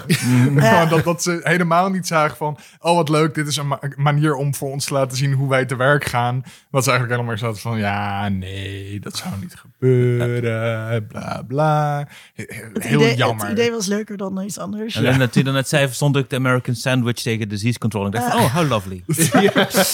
Ehm, uiteindelijk verslaat de mens de, de, de Marsman dus niet. Zelfs Tom Cruise, die nog wel heldhaftige dingen doet in The Belly of the Beast. Ja, had er eentje Ehm, meer. Want ze zijn had dus daar niet zo onverwoestbaar Hij als had- in de 53 Hij laat versie. zich opvreten om een, eh, om een handgranaat te planten. Bam! Dat, ehm, Als alle heldhaftige soldaten dat nou ook even doen, Ja. dan zijn we er zo. dat ehm, eh, maar, en hij wijst aan van eh, de, hun defenses zijn down, maar hij eh, redt de wereld niet.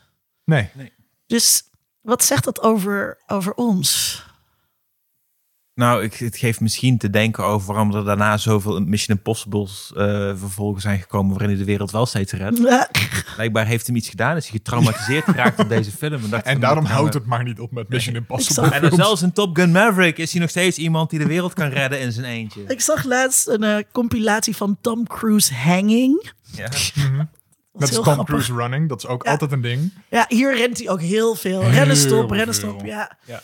Maar, maar ja, wat zegt het over ons dat wij...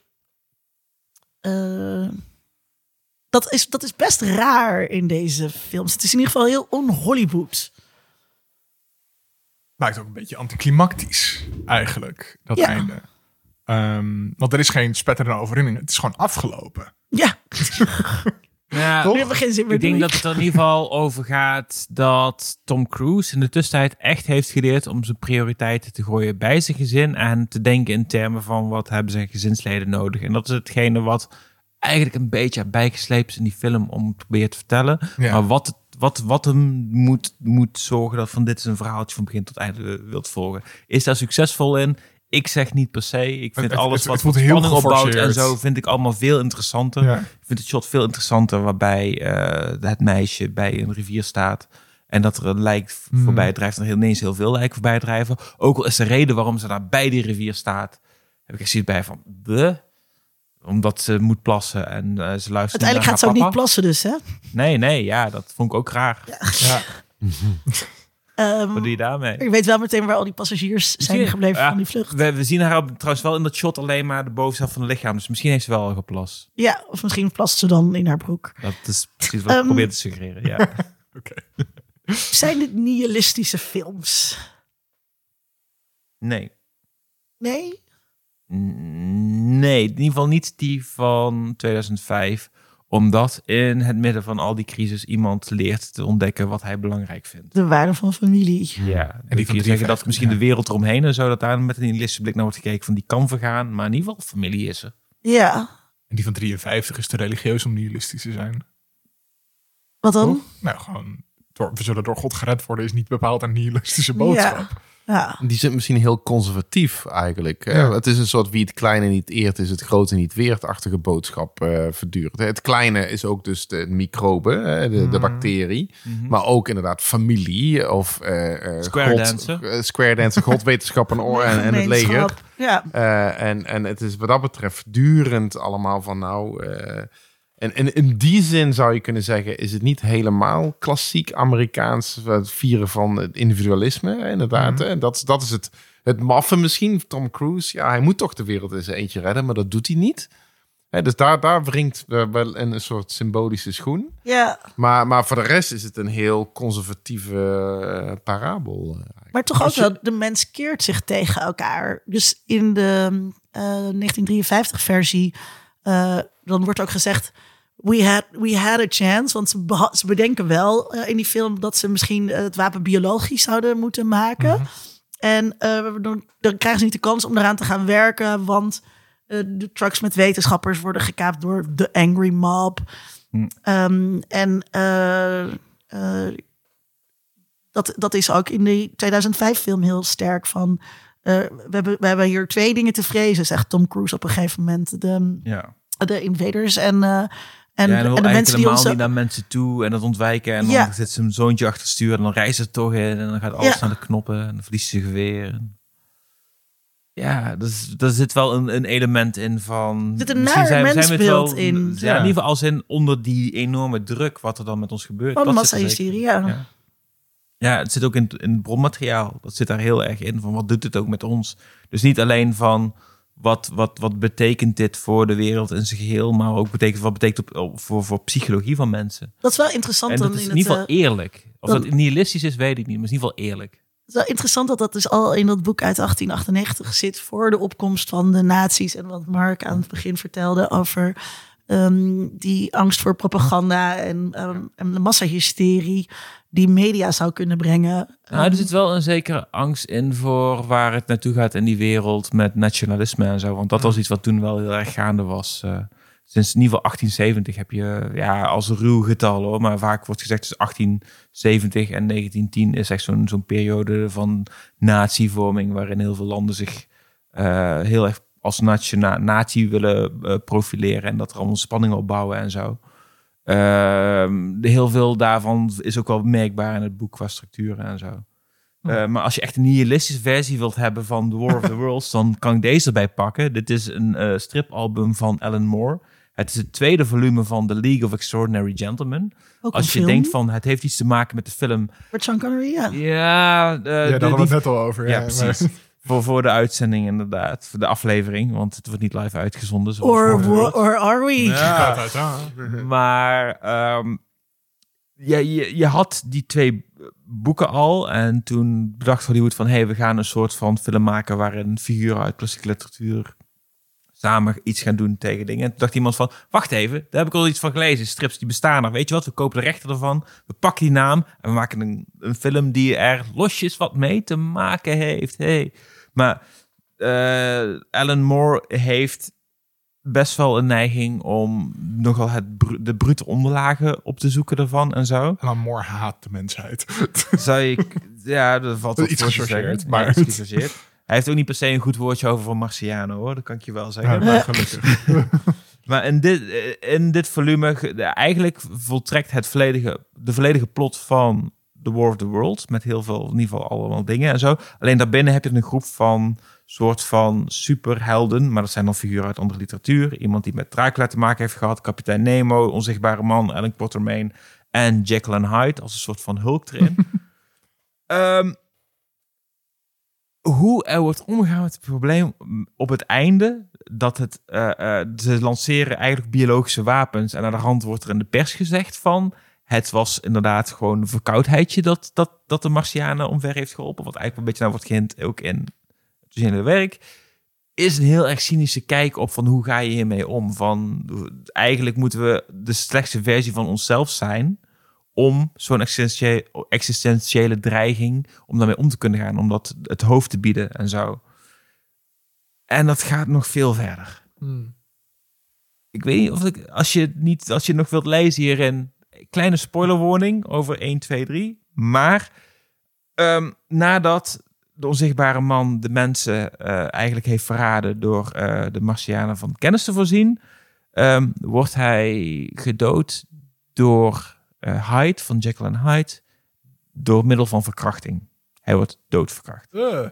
Oké, nou, de- deze comic ga ik niet lezen. Dat is de ik. meest Ja. cynisch, de meest nihilistische versie die ik heb gelezen van het verhaal van The War of the Worlds. En vooral door wat het zegt over mensen en waar ze toe in staat zijn. Niet in een massa, niet als iets wat niet meer nadenkt van s- volledige angst. Nee, de mensen die aan het nadenken zijn, die zijn op hun ergst. Oké, nou gelukkig is dit niet het einde van deze aflevering. Dus kunnen we straks met de terugblik en misschien nog naar iets vrolijkers ehm, kletsen. In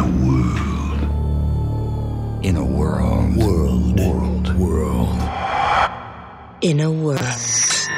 Vooruitkijkend heeft niemand te zien, denk ik, in een alien invasie. Waar heb je wel zin in, Mark? Wat een lekker bruggetje. Nou, weet je wat ik, wat, ik... Ik weet niet of het naar vooruitkijken is, maar wat ik echt iets, iets waar ik nog steeds om moet lachen en waar ik, waar ik over moet nadenken en wat ik echt heel gaaf vind. En het- ook al is het ietsje geleden, maar we, we hebben, we hebben natuurlijk vorig jaar die nieuwe Matrix-film gehad. En, en eh, dat, daar tegelijkertijd kwam er zo'n zo'n nieuwe software uit, Unreal Engine 5, waardoor mensen hun eigen virtuele wereld kunnen maken. eh, en gratis en voor niks. En, en dus eh, de discussie of iets echt of nep is, is weer helemaal, kwam weer helemaal terug. Voelde ook weer een beetje zoals van oude geschiedenis. die, maar wat ik zo gaaf vond, was, was toen eh, ehm, ehm, eh, een, een interview met Keanu Reeves en Carrie Ann Moss. Op, staat op YouTube voor een blad tijdschrift The Verge. En daar vertelde Keanu Reeves een geweldig verhaal. Hij vertelde van hij was dan bij een vrienden op bezoek. En daar waren stel tieners die zaten aan tafel, aan de eettafel. En, en, en die hadden de Matrix nog nooit gezien. Dus hij heel braaf uitleggen van ja, en ik speel een karakter. En die, die zit tussen de echte wereld en de virtuele wereld. En dat gaat de hele tijd heen en weer. Dat is ingewikkeld en spannend. En hij zag gewoon, die, die tieners hadden zoiets van ja, eh, en, en dus. Ja. En, en hij zei, hoezo? Hij zei van, ja, dat maakt ook verder niet uit. Dus weet je wat, het, het interesseert je niet of iets echt of nep is. Of iets echt of virtueel is. Of, eh, en ik dacht van, nee, waarom zou dat? En, en Keanu Reeves is zo even stil en dan zegt hij van, awesome. en Carrie Ann Moss en die interviewers zijn helemaal geschokt van, nee, dat is heel erg. Ja. En maar hij ziet van, ja, maar wat, wat, wat voor nieuwe creatieve mogelijkheden maakt dat? Ja. Hè, we zijn er eigenlijk op het moment dat het er niet meer toe doet, of iets zogenaamd echt of nep is. En dus als ik naar voren kijk, dan vind ik het wel heel erg spannend van wat er mogelijk is met verhalen vertellen, waarin, waarin het er niet meer toe doet of dit nou echt gebeurd had kunnen zijn of dat het nep is. Maar dat het zo door elkaar heen loopt dat we eigenlijk alle kanten uit kunnen Ja, dat is eigenlijk een vorm van, van populaire cultuur waar ik echt hoop waar we naartoe gaan. Fuck, ik wil niet degene zijn die dit goede verhaal moet opvolgen. Waar kijk jij nou? Oh shit. Ehm, ik moest trouwens nog even zeggen, ben ik net helemaal vergeten te zeggen, dat Ruud een t-shirt aan heeft, ook een Kiki t-shirt aan heeft met, ehm, eh, ik weet niet, ik ken deze film niet, nee. Het is een prinses in een astronautenkostuum. Ja. Het is uit een Tsjechische film uit begin jaren 60. De avonturen van Baron Brazil. dat je het niet kent. Nee. Dus ik heb het gekocht in, in, in Praag in het Museum voor Science Fiction. Alleen het is eigenlijk een museum van maar één filmmaker, namelijk eh, Karel Zeeman. En dit is eigenlijk een vertelling van eh, Baron Munchausen. Iets waarvan Oh. eh, Terry Gilliam ook zegt van... Oh, ja. mijn, mijn film van Garen, Bar- over Baron Munchausen is eigenlijk gewoon heel veel jatwerk uit die film. Ah, Oh, gaaf. En ik vond het echt een heel mooi plaatje. Dus daarom heb ik zoiets van, ja, ik ga hem, ook, ik ga hem Nice. zeker ook nu, eh, nu dragen. Positieve science fiction. Nou, Hey, wat is er met Tsjechië en science fiction? Want het woord robot komt uit de Tsjechs. Klopt, ja. Uit de Tsjech. Ja. Dus dat, daar hebben we de, de robot aan te was denken. Pools. Ik, mijn herinnering is het uit, uit een toneel, Tsjechisch toneelstuk uit 1928 of zoiets. Over robots in een fabriek die de zaak op een gegeven moment ziet hebben van... nou, ik heb er genoeg van, ik neem het Iemand over. is- ja, Tsjechisch, ja. Tsjechisch. Ja, er is iets met Tsjechië. Gaaf. Nice. Eh, waar kijk ik naar uit? Nou, allereerst, ehm, als, ik, als ik straks de rest heb gelezen van War of the Worlds, want ik ga het gewoon afmaken, want eh, kom op, dedication. Eh, staat er nog een ander boek in mijn kast om mij te wachten. Eentje die ook heel mijn filmhart sneller laat kloppen. Heat 2, mensen. Heat, deel 2. Michael Mann heeft een volk geschreven op Heat. Hij wil het ook nog gaan verfilmen. Maar ik ga dat boek lezen en alles wat, wat, wat, wat erin staat, eh, ga ik gewoon lekker ga ik gewoon lezen. Met maar in mijn hoofd imitaties van de, van de acteurs die ze spelen in, in de film. Maar is dit een script of is dit echt een roman? Het is echt een roman. En het is deels is het een vervolg en deels is het een flashback. Dus als je kijkt naar de, de Neil McCauley die door eh, eh, Robert De Niro wordt gespeeld erin, dan heb je flashbacks vooral en zo. En je hebt ook eh, zeker het personage van El Pacino. En wat is nou heerlijker dan, dan, dan dat gaan lezen met in je achteraf een dingen van She's got a great ass! dat soort dingen. Oh man. Er zijn een heleboel dingen die je kan bedenken die lekkerder zijn dan dat. Show me what you got! Show me what you got! Oh man. Uh, Pacino. Wet maar. Gewoon, ja, hij, er is ook achteraf over gezegd van... hij heeft zichzelf ingebeeld dat het iemand is met een kookverslaving. En dat verklaart zijn verdrag. Alleen ze laten hem nooit zien in de film dat hij kook snuift. Oh, maar ik, ik beeld dat wel in inderdaad. Ja, Ja, Maar ik denk dat dat altijd bij El Pacino... Ja, daar, komt, daar komt hij gewoon niet meer vanaf. Nee. Ja. En nou voor de tweede... eh, Ik, ja, goed. Ik eh, he- hele korte mention van eh callback naar jullie vorige aflevering. Morgen ga ik Prey kijken. Kijk natuurlijk ook naar uit. Mhm. Maar waar ik zeker naar uitkijk is Wakanda Forever. Ah, Ah, ja. Heel veel zin in. Ik heb laatst weer eh, Black Panther een keer opnieuw gekeken. Voor het eerst. eh, de, de eerste MCU-film die mijn vriendin nu heeft gezien. Omdat ze mijn, met me ging kijken. Zelfs zij is aan boord voor die film. Dus ik weet niet of dat ze mee gaat kijken naar Wakanda Forever. Hoor. Het maakt me zich niet zoveel uit. Maar het, het stemde mij meteen weer helemaal positief van... Ryan Coogler is de man. Eh, nadat eh, misschien de tweede keer van eh Taika Waititi. Ik ga niet zeggen dat ik hem slecht vond. Want ik had heel veel aan eh Thor Love and Thunder. Ik heb... eh, Ik heb je gehoord. eh, Ja. In de vorige, voor heb de mensen hem- die daar nog niet bij zijn, ja, heeft Ja. Tom eh, Thor Love and Thunder was hij niet zo blij mee. maar Nee, jij voor dus mij wel. was het de, de juiste film op het juiste moment. Maar dat is alle Ja, reden dat- buiten. dat maar Wakanda helemaal niet, Forever, denk ik, daarvan heb ik de hoop van... dit is de film waarvan mensen zeggen van... eh, van, van Phase 4, dat, dat, dat, dat was gewoon een goede film. Oké, oké, oké. Betekenisgeving is altijd Ja, het is subjectief. En niet alleen gebonden aan je eigen subjectpositie, maar ook aan eh, een bepaalde context. Hm. Tom, Ik moet eventjes iets opzoeken, want mijn vooruitblik is net eh, eh, door de voor, mijn voorganger. eh, oh nee, is hij weggekaapt. Ja. Oh, dat, jij had ook wel kan voor. Ik had ook Wakanda Forever, want ja, die trailer is vandaag eh, eh, uitgekomen, die laatste trailer. Ja, die ziet er gewoon fantastisch uit. Ja, Ehm, ja, Eindelijk Namor. Eindelijk Namor. Dat is de slechterik nu, toch? Die, Ja. eh, eh, eh, ja, de anti-held. de Want hij is een soort ja, ja, ja. van dubieus figuur of zo. Maar de Aquaman van de Marvel Cinematic Universe. Ja, dus dat ziet er heel vet uit. Het is gewoon heel, heel mooi weer in beeld gebracht. En ik ben gewoon heel erg benieuwd hoe ze omgaan met de dood van Chadwick Boseman. Mhm. Ehm, want er moet ineens een nieuwe hoofdrolspeler komen. En eh, ja, dat is nogal wat voor een filmserie om dat dan toch door te gaan. Houden heel lekker nog steeds compleet in het midden wie het is, toch? Nee, eh, eh, volgens mij wordt het uh, Churi heet zij toch? Eh, zijn Oh, zusje. Zij wordt de nieuwe Black Panther. Dat, Dat, zal wel, dat is eh, eh, wel bekend. Ja, sorry Eh, voor deze vroeger, spoiler. vroeger in eh, Amerikaanse soaps, maar ook wel televisieseries, ehm, kreeg je gewoon een nieuwe acteur of actrice. En dan was er een voice-over. En die zei... From now on, the role of Tom Aalmoes will be played by Mark Deuze. En daar had je het maar gewoon mee te doen. Ja. Dat was het. Ja. Ja. Ehm had niet toch ook nog Nee, iets anders erbij? Oké, maar dat is helemaal prima. Ik heb zin in eh, het derde seizoen van Derry Girls. Derry Oh. Girls is een hele grappige... Ja. Hele grappige... ja, het staat voor de uitzending te speculeren waar het Linda zin in hebben. Nou, in Derry Girls, dus niet gepikt door een van jullie. Eh, een hele grappige serie over ehm, ehm, meisjescultuur in Noord-Ierland. Eh, ongeveer eh, ten einde van de burgeroorlog. Dus het gaat heel erg over hun identiteiten en vriendschappen.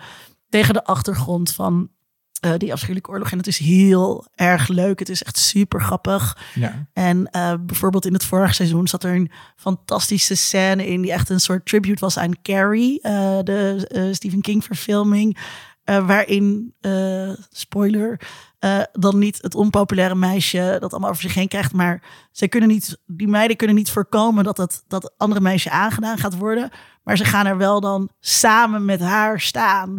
en dat, ik gaf laatst ergens een gastcollege, toen liet die twee scènes zien. En dat is ook weer zo'n voorbeeld van hoe, hoe dingen op elkaar voortborduren, maar ook hoe, wat voor andere dingen soms vrouwelijke regisseurs kunnen brengen. Hm. Ehm, dan, eh, dan dat soort dingen. Maar dus daar heb ik zin in. Eh 7 oktober eh, op Netflix. Dus als je dit luistert, dan staat hij er al. Ehm, dit was aflevering 104 van de podcast Geeky Dingen. Steun ons door bijvoorbeeld vriend van de show te worden. Daar kan je ook lezersvragen insturen. En zo- zoals je hoorde, dan behandelen we jouw lezersvraag ook gewoon in de uitzending. Ehm, daarvoor hoef je trouwens geen betalend, eh, betalende luisteraar te zijn. Mag iedereen gewoon doen. Iedereen mag gewoon meepraten over alle dingen op eh, Vriend van de Show. Ehm, maar het is wel leuk om betalende luisteraar te worden. Want dan krijg je ons feed twee dagen eerder. En je krijgt toegang tot de bonuscontent die we maken. Als je nou denkt, het lijkt mij heel leuk om Tom en Linda een eh side quest te geven eh, van een bepaalde film die misschien net niet groot genoeg is voor een op zichzelf staande aflevering. Maar als je ons daar wel graag over wil horen, geef ons gewoon dat huiswerk op, want dat vinden we leuk en dan maken we er bonuscontent eh voor. Zoals altijd, dank aan onze vaste financiële steun, Rona Bosman. Heel veel dank aan onze gasten. Ruud Vos, leuk dat je er weer was. Mark, leuk dat jij er voor de eerste keer ehm, was. Thanks. Leuk. Jij ook bedankt, Tom. Ja, ook bedankt Linda. En volgende keer gaan we, zoals gezegd al, praten over Rings of Power. Daarna, kan ik vast vertellen, doen we ehm, House of the Dragon. En daarna Andor, volgens mij, toch? Ja, dus we hebben echt gewoon de drie grote blockbuster-series. Doen we gewoon even alle drie achter elkaar. Hoppakee, doen we Wat? gewoon, want er Nee, e- gebeurt e- heel eerst veel. is lekker Lord of the Rings. Wat zeg je? Eerst lekker wat Lord of the Rings. Door een aflevering over Lord of the Rings, bedoel je? Rings of Power. Ja. Oh ja, dus we beginnen met The Rings of Power. Dat is de, Ja, die is dat als is de eerste volgorde. afgelopen. Die heeft Ja. acht afleveringen. Oké, dit vind ik echt eh applausje waard. Dat is heel, eh, heel goed. Dit was Geeky Dingen.